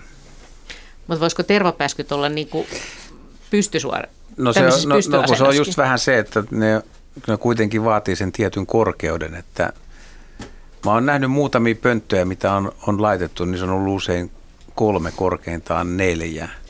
Ja Keski-Euroopassa nyt on kokeiltu kaiken näköisiä juttuja, mutta en, en kyllä muista, niin kuin, että olisin kuullut, että minkälainen se pesimän menestys on, mutta Musta voi ihan hyvin kokeilla. Mm. Ja, ja sitten on ainakin valinnanvaraa, että meneekö se ylimpään vai alimpaan jos, tai jos keskelle. Mä, jos mä valitsisin, mä menisin ylimpään kuin pesäruikinnan takia. Aa, Joo, ovela. voi tulla kakka päähän kyllä. Niin. Niin. Joo. Eli mikä ettei? Niin, Sitä peri, peri, kokeilla. periaatteessa mm. voi kyllä kokeilla. Ja, Joo. ky, ja kyllä se esimerkiksi sit voi ajatella sitäkin, että se pönttö, tuommoinen kerrostalopönttö, niin se voi taas olla niin kuin talvella aika hyvä, että siellä käy yöpymässä lintuja. Että sehän on kumminkin hotelli talviöinä, että se ei Mm. pelkästään pesintä. Mm. Mi- Sun, sun täytyisi testata ja kertoa, raportoida, että mitä siinä sitten t- tapahtuu. Onko sulla semmoinen alue, että siellä, onko siinä varpusia tai pikkuvarpusia esimerkiksi paljon? On. Joo. Sitten sit se olisi jo ehkä perusteltua vähän ruveta Mm. rakennuspuuhiin.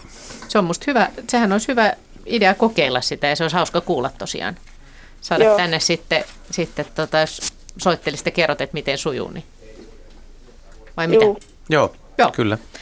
Täällä on myöskin tullut lintujen yöpymiseen, kun se Juha äsken mainitsit tästä talvella yöpymisestä, niin tämmöinen sähköpostikysymys Jari Antilalta Järvenpäästä, että Mieleen juolahti kysyä pikkulintujen yöpymisestä. Rakennuksen seinustalla syöksytorveja vasten on pystyssä puinen seiväs. Talitiainen on koko talven yöpynyt seipään nokassa yhtä yötä lukuun ottamatta. Paikka on suojainen, siihen ei sada eikä käy tuuli. Onko miten yleistä, että linnut yöpyvät uskollisesti joka yö samassa paikassa? No kyllä mä luulen, että tietyt yksilöt käyttää. Jos on, jos on hyvä, hyvä kolo tai hyvä oksa, niin kyllä ne, kyllä ne niin kuin yöpyy samassa paikassa. Tikka voi ottaa tietyn, tietyn kolon, palokärki, käpytikka, talitiainen, pikkulinnut oksistossa. Kyllä ne, kyllä ne niitä käyttää. Ja aika monen, Eikö joku naakkakin palaa aika lailla?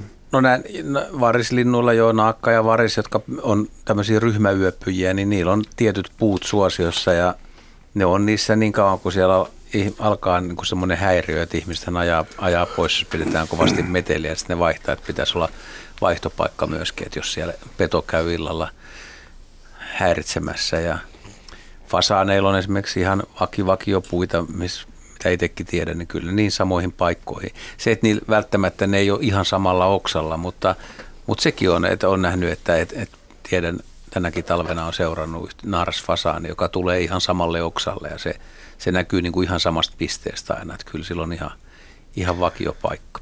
Joo, jopa monet, monet hyönteislaitkin tekee samalla tavalla, että, jotka siis liikkuu ympäriinsä päivisin, niin esimerkiksi päiväperhosessa ja on tämmöisiä lajeja, vaikkapa etelän päiväkiiteestä on havaittu samanlaista, että se tulee niin kuin ta- mielellään johonkin suojaiseen rakennukseen jostakin kolosta sisälle ja taas aamulla sujahtaa puutarhan antimia tarkastamaan. Hyvä. Mutta onko Emmi vielä langan päässä? Ei, ei. Eli Emmi jäi kokeilemaan mahdollisesti sitä pönttöasiaa. Tähän väliin onkin hyvä, hyvä hetki ottaa ää, kuvalliset, ky, kuvalliset, ensimmäiset kuvalliset kysymykset. Nimittäin Ari Saura on tosiaan tällä hetkellä työmatkalla Ruotsissa, mutta nykytekniikan Suomen mahdollisuuksiin, niin Ari on kuitenkin vastannut näihin muutamaan sammakkokysymykseen.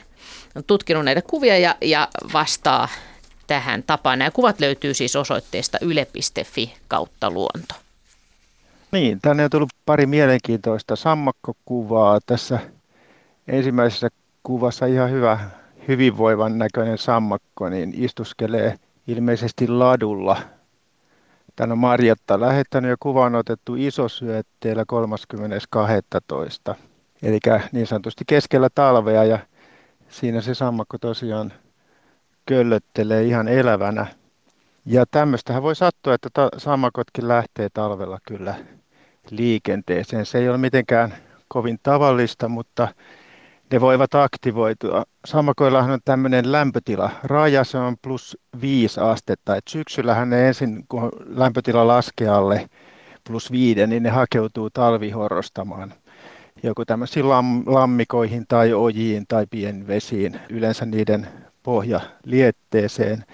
Ja sitten keväällä, kun se lämpötila nousee siihen plus viiteen, ne aktivoituu ja lähtee sitten haiskelemaan kutukumppania. Ja nyt sitten tämmöisenä kummallisena leutona talvena, kun lämpötila voi keskellä talveakin nousta sinne plus viiteen ja jopa reilusti ylikin, niin nämä sammakot varsinkin semmoisissa paikoissa, joissa nämä talvehtimislammikot on avoimena, niin lähteäkin sitten liikkeelle ja niitä voi tosiaan nähdä tämmöisenä talvipäivänä sitten lumihangella taapertamassa.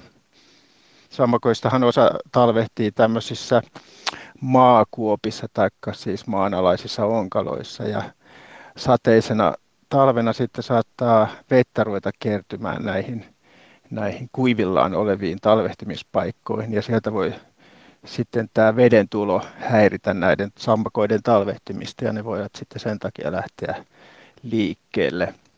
Jos tota, katsoo tätä toista kuvaa, se on lähetetty näköjään tuolta Suonenjoelta. Ja siinähän on nyt sitten sammakko löytynyt jäältä jäätyneenä ja tässä on nyt sitten käynyt huonosti, että jos ne sammakot lähtee tuolta talvehtimispaikoistaan liikkeelle, niin sitten pakkasen yllätettyä ne ei kyllä sitten selviä siitä, että ei kestä pakkasasteita. Ja tota, tässä on sammakolle käynyt huonosti. Tässä kerrotaan, että niitä on tullut jäätyneenä vastaan ihan useampiakin parin metrin päässä toisistaan. Niin tässä on varmasti kysymys sitten siitä, että tässä on ollut joku tämmöinen useampien sammakkoyksilöiden yhteistalvehtimispaikka, jossa ne ovat horrostaneet sitten yhdessä ja sitten kun yksi on lähtenyt aktivoitumaan, niin ne muutkin on sitten aktivoituneet siinä samalla ja lähteneet liikkeelle. Ja se on varmasti tapahtunut sitten tämmöisellä pluskelillä ja sitten yöpakkanen on yllättänyt nämä vähän liian aikaisin lähteneet sammakot ja jäädyttänyt ne sitten tähän jäälle. Ja tämmöiset talvet tietysti, niin ne on aika kohtalokkaita, varsinkin tämmöisille sammakoille sitten, jotka talvehtii semmoisissa paikoissa, jossa se lämpötila voi tosiaan nousta yli sen plus viiden ja ne lähtevät liikkeelle liian aikaisin. Mutta sitten jossain isommissa vesistöissä, jotka jäätyy jo vähän varhemmin talvella ja se lämpötila pysyy varsin stabiilina siellä pohjan läheisissä kerroksissa, missä ne talvehtii, niin tuskin ne sieltä sitten lähtevät liikenteeseen. Näin vastasi siis Ari Saura näihin kuvallisiin kysymyksiin. Nämä löytyvät siis sieltä yle.fi kautta luonto. Tässä on kaksi sammakkokuvaa ja toisella lumisella, lumisessa maisemassa ja sitten toisella sammakolla menee paremmin ja toisella vähän heikommin. Tässä kohdassa kuvat ovat lähettäneet Riikka ja Marjatta. Kiitos niistä ja nyt meillä on jo seuraava soittaja odotellut jonkin aikaa linjalla eli Harri Helin Valkeakoskelta iltaa. No iltaa. Joo. Ja mitä mietitään nyt? Juu, mä kysyisin tämmöistä, että kun tuossa puoli tuntia vartti sitten oli, oli puhetta, tota noin, siitä tuli ajatus, ajatus mieleen, että tota noin, oli puhetta naalien ää, värityksestä. Ja oli puhetta siitä, siinä tuli mainittua, että maakotka ottaa helpommin valkoisen naalin mustalta, tummalta alustalta ja valkoiselta alustalta harmaamman naalin ja tota noin, näin edelleen. Ja että se on evoluutio ohjannut tähän, mutta siitä päästään mun kysymykseeni, eli tota noin, niin kuin, miten eläimet näkevät väreitä? Mä sen verran avaamaan nyt itse hiukan sitä asiaa selvittää. On tietysti monokromaattinen näkö, joka ilmeisesti on valkoinen ja musta. Sitten on dikromaattinen, anteeksi, monokromaattinen on vaan niin kuin joku harmaa tai joku muu. Sitten on tämä mustavalkoinen, sitten on trikromaattinen, joka on ilmeisesti nämä kolme pääväriä – mutta sitten sanotaan, että linnuilla on tetrakromaattinen näkö. Mä joskus soitin kaverille, joka on värisokea, ja kysyin, että pystyykö värisokeuden toteamaan niin kuin lääketieteellisesti. Ja lopputulema oli, että ilmeisesti ei pysty. Niin pystyttekö te avaamaan millään tavalla, miten eläimet näkevät väriä? Joo, se onkin Joo. laaja ja kiinnostava kysymys ja Jaska tämä aloittaa tämän. Monessakin Joo. suhteessa hyvin mielenkiintoinen sydämi. Minä kun olen hyönteisiä tutkiskellut elämässäni, niin, niin hän näkee enemmän värejä kuin me ihmiset, eli niillä on aika lailla koko skaala käytössä ja ultravioletti vielä siihen päälle. Ja ultraviolettihan on vähän tämmöinen väri, että tavallaan monet e- meidän silmissä eriväriset kasvit, niin niiden kukissa esimerkiksi on ultraviolettia tavallaan siinä päällä ja mesiviitoissa. Ja siis ultraviolettaa heijastavia elementtejä. Ja, ja tiedetään nykyään, että linnut näkee ultraviolettia. Ilmeisesti lähestulkoon kaikki, joista on ruvettu selvittämään, niin ja, ja sillä tavalla esimerkiksi monet varmaan naarat ja koiraat tunnistaa toisensa, että vaikka ne on meidän silmissä saman värisiä, niin sitten niillä on ultravioletti niin kuin värisignaaleita kuitenkin sitten puvussaan. Saanko, ja, ja tota, saanko väliin? Joo. Niin, niin. niin tota noin, noista petolinnuista, eli haukat, kotkat, niin oli juuri tulossa tähän. joo, no jatka sitten vaan jo, hiiren pissa esimerkiksi.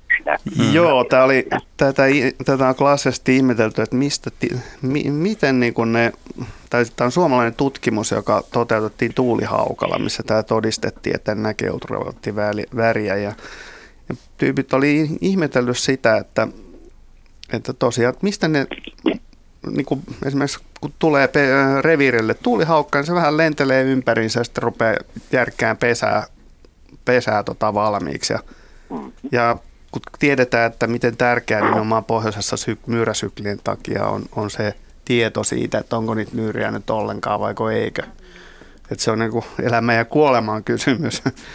Etelämpänä se, se ei ole niin väliksi, koska siellä on hieman, sanotaan näin, niin kuin, että siellä on aina jotain syötävää tuolla etelämpänä, kun se on niin yksinkertainen tämä ekosysteemi kuin täällä pohjoisella alueella. Että se on paljon enemmän lajeja, joten on enemmän vaihtoehtoja.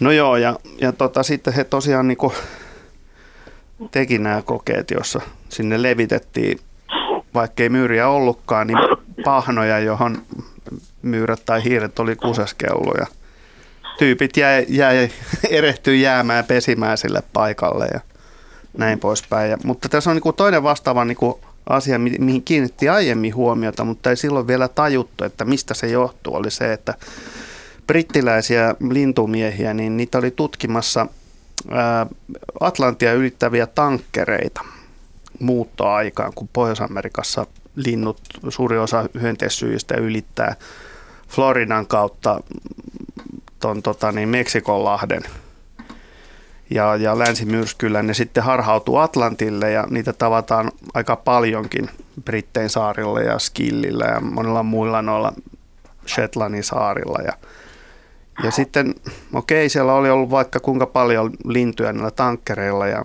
ne kiinnitti huomiota, että nämä linnut häviää yön aikana pari, pari vuorokautta ennen kuin maa tulee näkyviin. Ja ne ihmettelee, että mistä ne niin kuin tietää.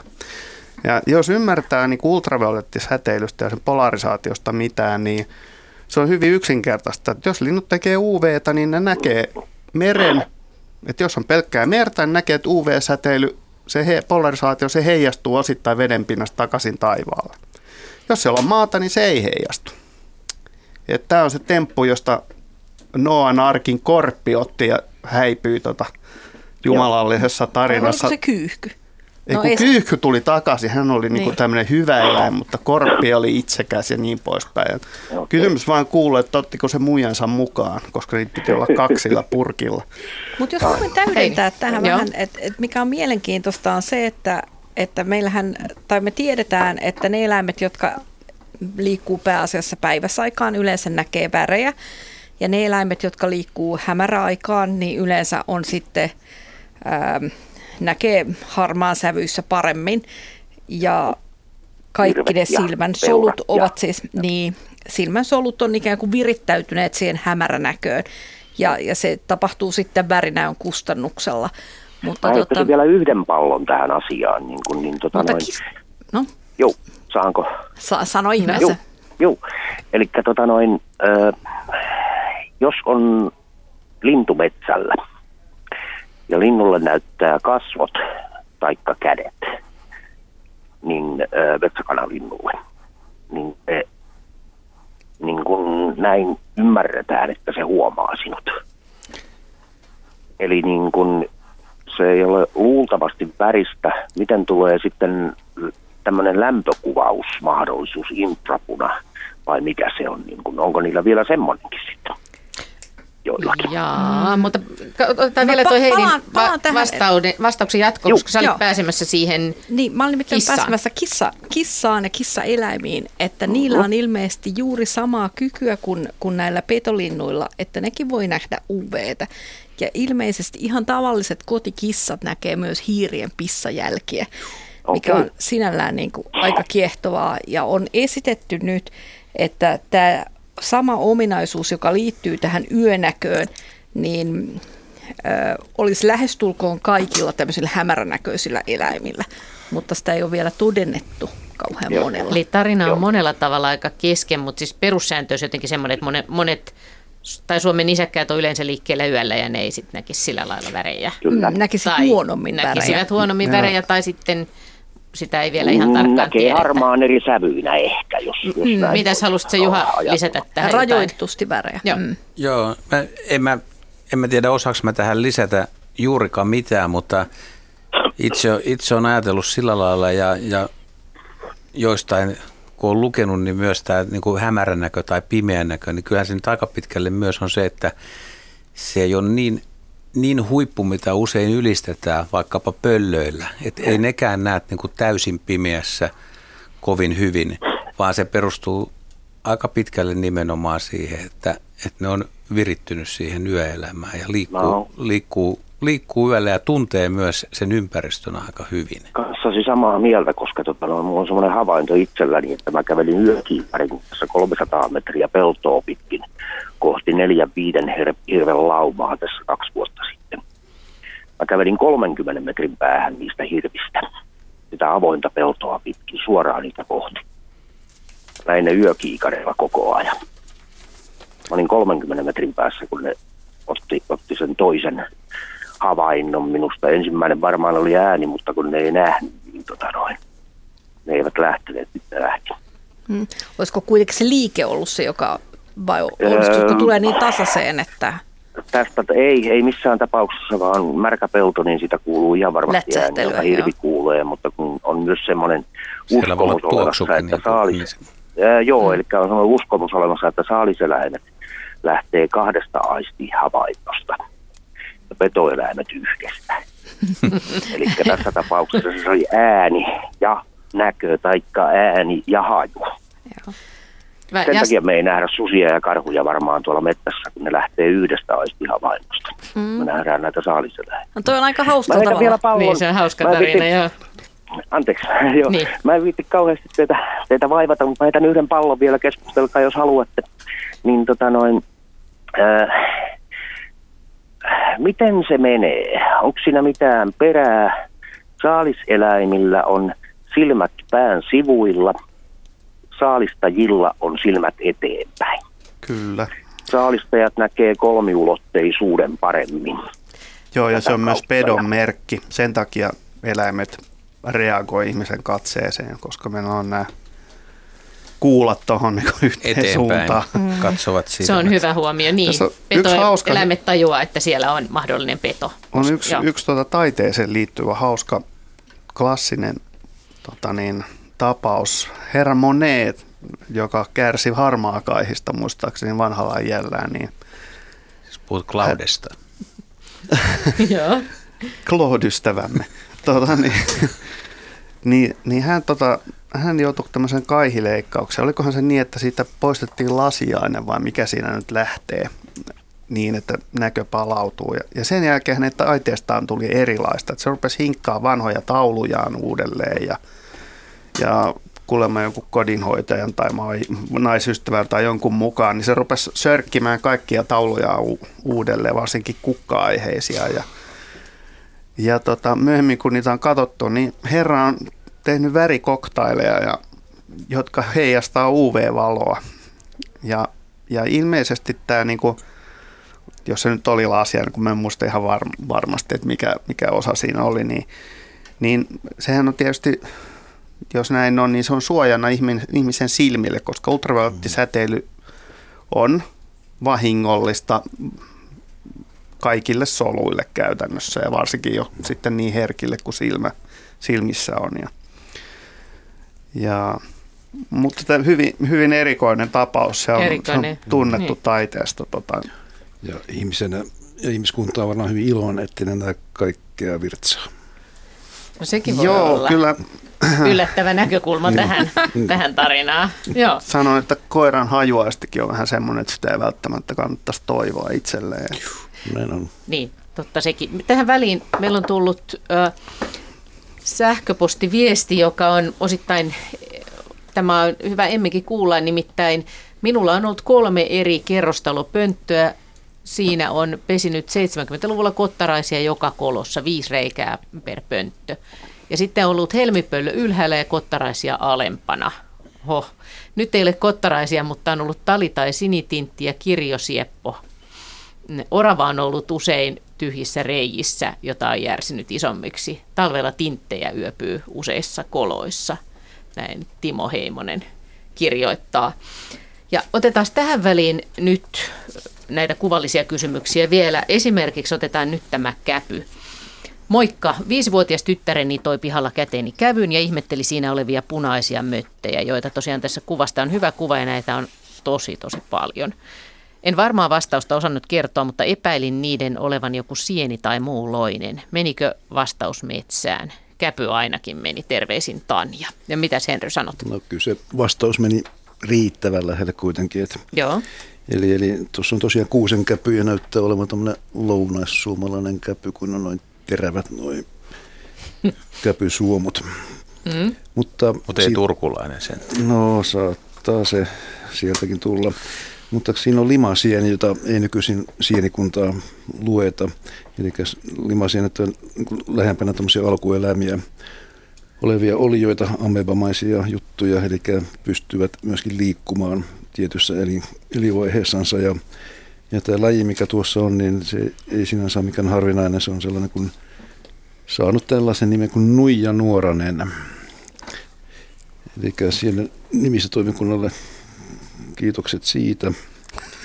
Joo, ja, ne onkin aika kivoja ne limasienten monet nimet. On, on, on, siis ne oikeasti on hauskoja ja hyviä. Nimenomaan. Ja, ja tässäkin se on ihan perusteltu, koska se kuvastaa tuota sientä ihan hyvin, että se pyöriä itiöpesäkeryhmä tai pallo tuossa kärjessä on se nuijamainen osa, sitten siinä on lyhyt varsi, josta se nuora. Eli semmoinen astalomainen rykelmä, rykelmä pikkuastaloita tuossa, että nuija nuorena on oikein hyvä. Ja se, tämä kyseinen limasieni tykkää etenkin havupuista ja elää niillä. Ja se on, siihen liittyy vielä nimenomaan tähän lajiin semmoinen hauska piirre, että tämä limasieni itsehän syö bakteereja tai käyttää ravinnokseen bakteereja elä, eläessään, mutta tähän limasiena on erikoistunut yksi kovakurjaslaji, joka syö pelkästään tätä limasientä. Semmoinen kuin korukeräpallokas, että joka on Euroopan unionin direktiivilaji, eli Suomessa hyvin harvinainen, ja se tykkää nimenomaan vain ja ainoastaan tuosta limasienestä, että merkittävä, merkittävä sieni siinä mielessä tuolla, tuolla ulkosalla, ja limasieniä, kyllähän niitä löytää, kun lähtee katselemaan maata lähempään. Tavallisimmin ihmiset näkee sen keltaisen paravoimin joka on se tyypillisin. Mutta onko tämä nyt se kohta, kun limasieni on matkalla muodostamaan niitä itiopesäkkeitä? Tuossa se on matkalla lisääntymään, eli mm. tuolta vapautuu sitten itiöitä ja kaksi niistä sitten yhtyy toisinsa ja muodostaa sen limakkuvaihe, joka lähtee sitten vaeltamaan. Joka voi olla ihan, ihan näkymättömissä ihan ja näkymättömissä, kunnes tulee tämmöinen. Joo, ja se liikkuu siinä, voisi jättää jälkeensä tuommoista pientä limasta vannaa, koska ne tuottaa limaa aika mukavasti kuitenkin. Et, mutta ei sitä hoksaa muuta kuin niistä suuremmista limasieni, jota sanotaan etaalioiksi. Esimerkiksi se on tämmöinen kuorikatekasa, niin kun meillä on pihalla, niin sen laajalle nousi tämmöinen just keltainen paravoi ei sitä kyllä jaksa seurata sen liikettä, mutta jos päivän välein katsoo, niin selvästi on menty aina johonkin suuntaan. Ne onkin hämmästyttäviä ne limasienet. Otetaan sitten seuraava tai viimeinen kuvallinen kysymys. Nämä löytyy siis sieltä yle.fi kautta luonto. Ja tämä on nyt tämä armoton tappaja fasaani. Aurinkoiseen talvipäivään niin loi varjon armoton tappaja fasaani, kun muutama talvi sitten lintujen ruokintapaikalle asteli nälkäinen viiden fasaanin porukka – Voimakkaiden kannusjalkojen terävien nokkien sekaan uskaltautui pieni peltomyyrä. Fasanille tämä ei sopinut, vaan yhdessä ne alkoivat jahdata myyrää aivan kuin piirittäen sen. Äkkiä yksi piiritteistä nappasi myyrän nokkaansa, kiirehti juoksujalkaa kauemmaksi, tutkimaan saalistaa ja raivokkaasti nokkien vei myyrältä hengen. Haudatessani tuon pienen urhean eläimen mietin, oliko tämä näytelmä vain normaalia luontokappaleiden kamppailua ravinnosta vahvemman aina voittaessa, kysyy Paula. Muuten paitsi, että tuo aina-sana ei pidä paikkaansa. No joo, Mitä siinä Juha sanoit, siinä on oikein kuvakin. On se hieno kuva kyllä, kieltämättä siinä naarasfasaani kantaa, kantaa jotain, ehkä se on peltomyyrä tosiaan, niin Siis se fasaani... on pitkä häntä. Onko se niin pitkä? Sillä on aika pitkän näköinen. Siis onko se mukaan... Siis lyhyt, sori. Joo. No mä kanssa mietin niin. hännän pituutta, mutta... Mm. Se on se oleellinen juttu tässä. Ei, se, se ei se ole tässä ole, se ei ole, se ei ole no, tässä oleellinen. Siinä on myös kaunis mm. valo siinä kuvassa. Joo, se on tuommoinen kupari, kuparin kullan ruskea rinta näkyy. Joo, siis fasaanin ravinto on siemenet, versot, marjat, hyönteiset, madot, pikkueläimet ja vilja ja ihmisen tarjoamat siemenet muun maassa, mutta tämä tuntuu yllättävältä, mutta, mutta eri, eri fasaanilajeilla maailmalla niin on, on kyllä taipumuksia syödä pikkunisekkäitä tai saalista, että se ei ole ihan mahdotonta. Se, mitä tässä on tapahtunut nyt, että onko, ne, onko se porukka ärsyyntynyt, että siinä on yksi, yksi, yksi myyrä tai onko se myyrä ehkä ollut huonokuntoinen ja aiheuttanut vaan tämmöisen reaktio, että tota, tota nyt tuosta nokkastaa ja, ja, ja sitten saa nähdä, mitä tapahtuu. Mutta mä, mä oon kuullut noista tarhoista, fasaanitarhoista, että, että siellä kun on ruokaa tarjolla, niin siellä on myös pikkusia jyrsijöitä. Ja, ja kyllä, jos se jyrsiä siinä niin kuin liikkuu hyvin hitaasti, niin kyllä fasaani saattaa sen teilata ja en tiedä, että jopa, jopa varmaan syödä tai nielasta, jos se on sopiva niin, pieni. Et se, et se, on, se kuuluu Linnuthan senkin. on aika niin. moniruokaisia. Mm. Mun on vaikea kuvitella, että se lähtisi tämän kanssa niinku juoksentelemaan muusta syystä kuin siitä, että se ei oikeasti kiinnostaisi sitä. Joo, mutta eikö tässä niin, ollut siis kuitenkin... Se varmaan juoksee kavereitaan pakoon, se on, että se saa syödä niin, sen rauhassa. Se on, se on, niin, mutta nyt se on päätynyt hautaan mm. tämän, tämän niin, tarinan se. mukaan. Mutta tota, tuntuu, tuntuu niin kuin erikoiselta ja vieraalta, mutta ilmeisesti on kuitenkin, en, en, en tiedä, niin kuin, itse en ole nähnyt, en ole koskaan nähnyt, että fasaani, fasaani ottaisi myyrää tai nä, edes nähnyt sellaista tilannetta, vaikka mä fasaani, itse asiassa voin sanoa, että aika paljon seurannut, niin semmoista, että se olisi kiinnittänyt huomioon jossain, missä on varmasti nähnyt kyllä, että siinä on niin kuin myyriä lähellä ja ruokintapaikalla, mutta se olisi niin kuin reagoinut siihen jotenkin. Että en ole, mulle, mulle, mulle niin kuin uusi havainto, mutta en ihmettele kuitenkaan sitä käytöstä, että uskon, että se, se, se voi olla yllättävänkin ihan Mut mä pidän kyllä tästä tematiikasta, joka tästä tarinasta niin kuvastuu. Olet, Tässä on ihan olet niin hyvää otetta. Mutta tämä näyttää musta niin isolta tässä kuvasta. Pystyykö se tuommoisenkin nielasemaan ton kokoisen? No Vai? Linnut nielee kyllä aika, aika isoja, isoja juttuja. En viitsi kertoa tässä, miten suuren sinisorsan poikasen kalalokki pystyy nielasemaan, mutta se on hämmästyttävän suuri. Joo, Tätä ja harmaa lokki vielä suuremman. Ja harmaa haikara vetää tukkasotka naaraa. Mä täällä on, tullut, täällä on tullut nyt myöskin sähköposti viesti ja kysymys. Kokonaisen. Meillä on yksi, yksi soittajakin langalla, mutta mä otan tämän tähän väliin. Eli Jäniksiä poikasen nähneille espoolaisille kuuntelijalle. Meillä Vantaalla rusakot viihtyvät kanien kanssa. Silloin saattaa erehtyä luulemaan kania rusakon poikaseksi. Luontoillan asiantuntijoille kysymys, voivatko kanit ja rusakot risää, risteytyä? Eivät voi. Eivät voi. Mm, ja rusakot usein mun mielestä vielä kiusaavat kaneja. Et, et, on, on mahdollista, että erehtyy luulemaan poikaseksi, mutta rusakot usein suhtautuu kaneihin vähän huonosti. Eli ne ei voisi oikein olla sam- vierekkäin. Niin, samasta mm. ruoasta usein kuitenkin kisataan. Hyvä, mennään eteenpäin. Eli Risto Iivarinen Espoosta on ollut vähän aikaa siellä jo langalla. Hyvää iltaa. Iltaa, iltaa. Joo, ja mitä, minkälainen kysymys on mielessä? E, ensinnäkin niin tuota noin, e, tervehdys Kulveri Jaskalle koppakuuriasten harrastajalta. Terppa. Mutta tuota noin, mulla ei ole varsinaisesti hyönteisasia mielessä, vaan – vaan kerron eh, kahdesta eh, palokärjestä, jotka tässä Etelä-Espoossa, niin rivitaloalueella, jossa oli tosiaan mänty, siis arvakseltaan mäntyjä. Ne tietyllä tavalla vehtasivat yhdessä puussa, ajoivat toisiaan takaa, pyörivät rungon ympärillä. Sitten toinen lähti, lähti lentämään toiseen puuhun ja, ja, ja, ja, ja tota, niin taas sama, sama proseduuri. Ja, ja tätä, tätä kesti sanotaan toista kymmentä minuuttia ja olen melko varma, että siinä ei, ei, ollut, ei ollut urosta mukana. Noin niin kuin taustaksi, niin tällä alueella niin aina silloin tällöin näkee, näkee palokärkeä, mutta ei, ei kyllä kovin usein. Et mit, mitähän ne mahtuvat, mikä reviiri niillä oli menossa siinä, kun ne pyöri? Siis se oli nyt, mikä se tarkka aika oli? Se oli pari vuotta sitten, se oli syksyä, en nyt sen tarkemmin sitä. Syksyllä? Syksyllä, joo. Mitäkään ne nyt olisi palokärjet syksyllä? Ehkä siinä on kuitenkin ollut, on siinä voinut olla nuoretkin linnut, ja, jotka on nyt samalla alueella, niin kyllä ne voi vähän, vähän kisailla tai ottaa yhteen. Mutta täytyy vähän miettiä, että mikä, mikä voisi niin syksyllä olla tuommoinen palokärjen,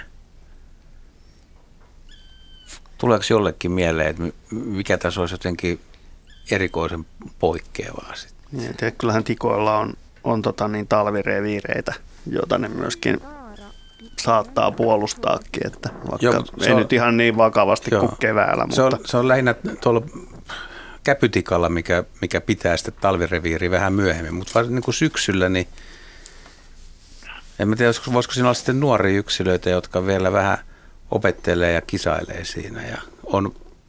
on oliko, oliko se tota, niin, hyvin kova kuori ja se oli infestoitunut tai sitten tota, se oli hyvä ne, ruokapuu. Puu. No en mä oikein uskoisi sitä, koska tuota, niin nämä nyt on, nämä nyt on täällä niin kuin istutettuja mäntyjä ja, ja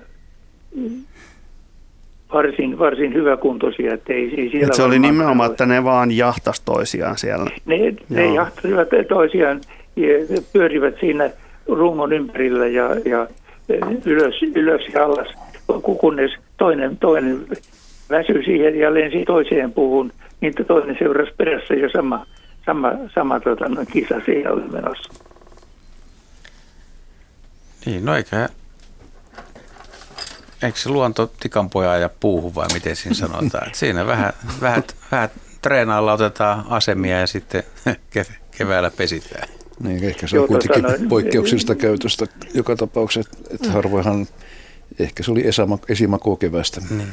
Että kyllä, kyllähän tika, kaikki linnut, tikat, tikatkin kisailee. Tämä on ihan, niin kuin, ihan yle, yleistä nähdä niin kuin tikkoi samassa puussa ja ajavan toisia takaa, mutta tota, ehkä tämä vuoden aika nyt jotenkin mm. ei mulle, mun täytyy myöntää, että mä en oikein niin muista, että miten tuo palokärki sitten käyttäytyy, että onko sillä syksyllä ja voisiko se... No siis kyllä syksyisin, jos palokärki, niin jos se niin kuin vihellystä esimerkiksi niin kuin matkii, niin kyllä se saattaa tulla, tulee, helposti tulee, tulee katsomaan, reagoi, mitäs helkkaria täällä. Ja noin rumalla äänellä vielä.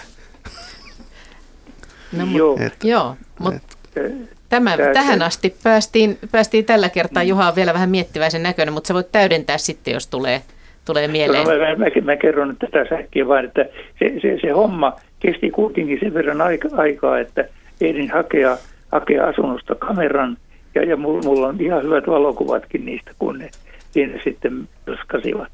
No mm. joo. Asia ei ollut kerralla selvä sitten. Mutta oliko tämä vain niinku yhden päivän yksittäinen tapahtuma, että se oli vain hetki? Oli, vai... oli. Niin, no ei siinä, siitä mä ajattelin, että jos se on jatkunut pitkän aikaa, sitten siinä on vain kaksi, kaksi palokärkeä on mm. kohdannut ja Joo. siinä on vähän mitelty voimia. Se on semmoista niin, se, se on täytyy aina, sitä voi verrata vaikka ihmiseen, niin. että, että ihmisiin, muihin ihmisiin otetaan välillä kontaktia hyvässä ja sitten välillä pahassa. Hyvä, kiitos soitosta. Meillä on tullut tänne myöskin sähköpostikysymys. Miksi Ilveksellä on tupsut korvissa, kysyy Aapo, kahdeksanvuotias, joka tykkää Ilveksistä. Mm. Nyt täytyy Aapolle sanoa, että tähän ei ole mitään sellaista helppoa vastausta ollenkaan ajatellaan, että ne suojaa sitä pakkasessa, mutta jos ne suojaisi sitä kamalan hyvin, niin aika monella muullakin eläimellä olisi tupsut korvassa. Ja sen lisäksi tupsuja on myös sellaisilla ilveksillä, jotka elää paljon paljon lämpimämmässä. Et että se ei todennäköisesti ole ainoa syy. Ei niistä mitään haittaa ole, mutta ilmeisesti Ilves elää ihan hyvin myös ilman tupsuja. Että, Voiko se liittyä johonkin niiden viestintään, niin kuin Oravillahan on ne tupsut kanssa sitten? Mä muistan, että Ilkka Koivisto joskus miettii, että miten ne esimerkiksi voi niillä... Miten niillä voisi viestiä, Viesti. lähinnä niin. emo ja poikaset niin, vai? Jotain, Koska muutenhan ne ei paljon niin. yhdessä hengailekaan. Tiikerithän Nimenomaan. viestii Joo. sillä korvan päällä olevalla valkoisella täplällä. Mm. Mm. Että miten se näkyy ja miten ei, että miten pitää kakaroida suhtautua sitten. Niin, tilanteeseen. Mutta meidän muutkin eläimet näkevät toisensa kyllä pimeässä ja viestivät poikasilleen. Et, et se ei voi olla niin kuin, se voi ehkä parantaa sitä jollain tapaa. Täällä on muuten... Mutta ihan helppoa ratkaisua tuohon ei ole. Asko Autaa osoitti mulle, että täällä on Suomen luonnossa Matti Helminen vastannut jossakin vaiheessa, että miksi Ilveksellä on tupsut, että Erähän, eräs ystäväni eläintarhakokemuksessa perusteella totesi, että tupsut liittyvät lyhythäntäisen kissaeläimen yksilöiden väliseen viestintään. Koska oman hännän typykän nosto ei pitkälle näy riittää, kun heiluttelee korvatupsuja. Mm. Korvat on, on sinänsä monilla, pe, monilla, niin. monilla pet, petoeläimillä korvien asennot kertoo paljon. Kertoo kyllä. vähän kertoo niin kuin, missä tunnelmissa mm. ollaan. Mm. Okei, okay, mutta... Mm. Tämä... ilman tupsujakin. Mm. No sekin on totta. Hyvä. Kyllähän tupsut tehostaa. Miksi, mm. miksi, miksi niillä tupsulla mm. ei voisi viestitellä? Mm. Ehditään ottaa ei vielä... Y- kyllä voi, mutta niin. ne ei varmaan ole ainoa syy. Ainoa syy mm. kuitenkaan.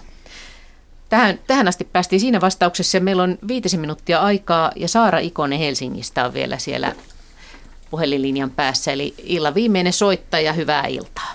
Hyvää iltaa. Ja mitä mietitään lopuksi? No nyt mietitään tällaista viime perjantai-illan kohtaamista. Mä asun täällä Herttoniemessä ja olin mäyräkoirani kanssa.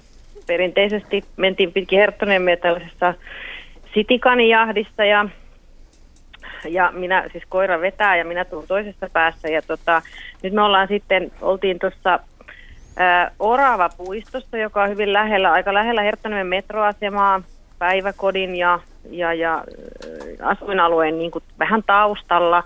Ja tota, koira saa tähtäimensä sitikanin ja me lähdetään juokseen sen puiston halki ja sitten yhtäkkiä kuuluu aivan valtava räsähdys. Ja siinä on sellainen remonttityömaa-aita, joka taipuu. Ja mä en itsekään tajua, että mikä siellä on hirvi vai mitä siellä oikein on mennyt läpi. Ja sitten kun me mennään siihen lähelle, niin siinä on valtava iso petolintu, joka pitää siipiensä suojassa sitä kania.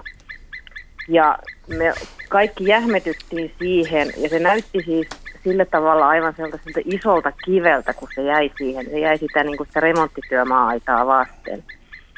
Ja, ja sitten sen verran mä sain, kun me jäätiin sitten siihen, ö, koira tietysti taisteli riistasta ja, ja, ja mä mietin, että hyökkääkö se lintu koiran kimppuun, niin pystyin näkemään, että ei ollut huuhkaja, eikä ollut myöskään haukka, että se pää oli sen verran jykevämpi.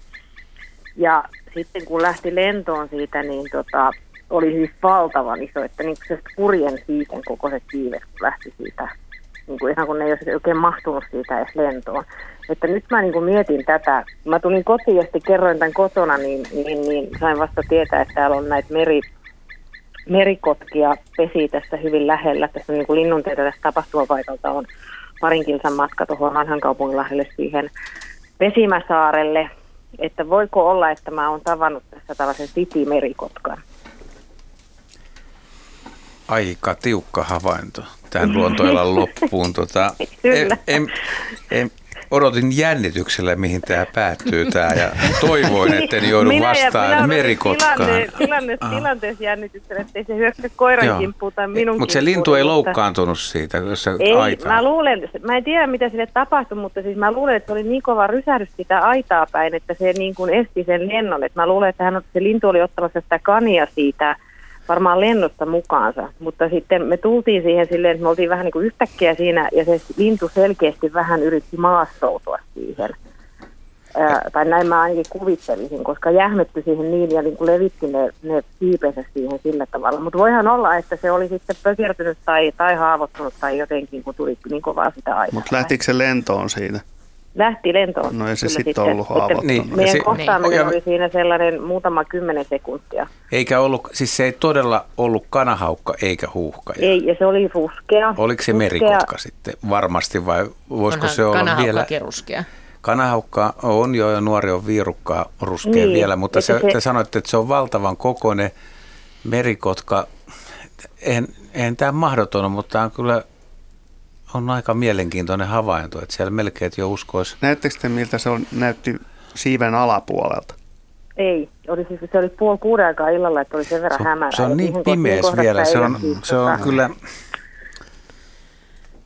Siis kun siinä ei ole mitään sellaista katuvalaistustakaan just siinä kohdassa, mistä me oltiin, niin ne jäi sille, että mä, mä erotin sen, sen, että se on valtavan iso, se on ruskea, ja sitten kun mä näen sen, niin kuin sen na- naaman, niin mä pystyn sanoa, että mun mielestä se ei ollut haukka. Haukka on kuitenkin vähän sen Miksei se ollut huuhkaja sitten? No sitten huuhkaja mä itse, se on, huuhkaja on taas vähän niin kuin lyttynaamaisempi. No miksei se ollut kanahaukka?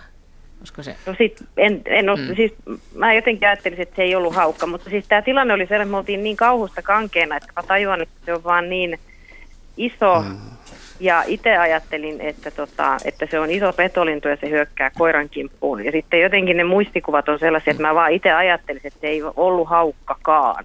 Ei huuhkaja eikä haukka. No se jää vähän arvotukseksi. Kiitos jännittävä tarina tähän loppuun. Meillä alkaa lähetysaika päättyä niin, että tämä jää avoimeksi. Tätä voi kuuli, tämä tarina. kuulijatkin pohtia. Tätä nyt, voi kaikki pohtia, jos, jos tämä tällä välillä selviää. Nimittäin seuraava luontoilta kuullaan keskiviikkona 18 maaliskuuta, niin sitten voidaan vaikka palata siihenkin asiaan nyt joka tapauksessa hauskaa illan jatkoa. Ja kiitos tällä kertaa. Paikalla olivat Heidi Kinnunen, Jaakko Kulberi, Juha Laaksonen, Henry Väre ja minä Minna Pyykkö. Ja seuraavaksi hetken kuluttua uutiset.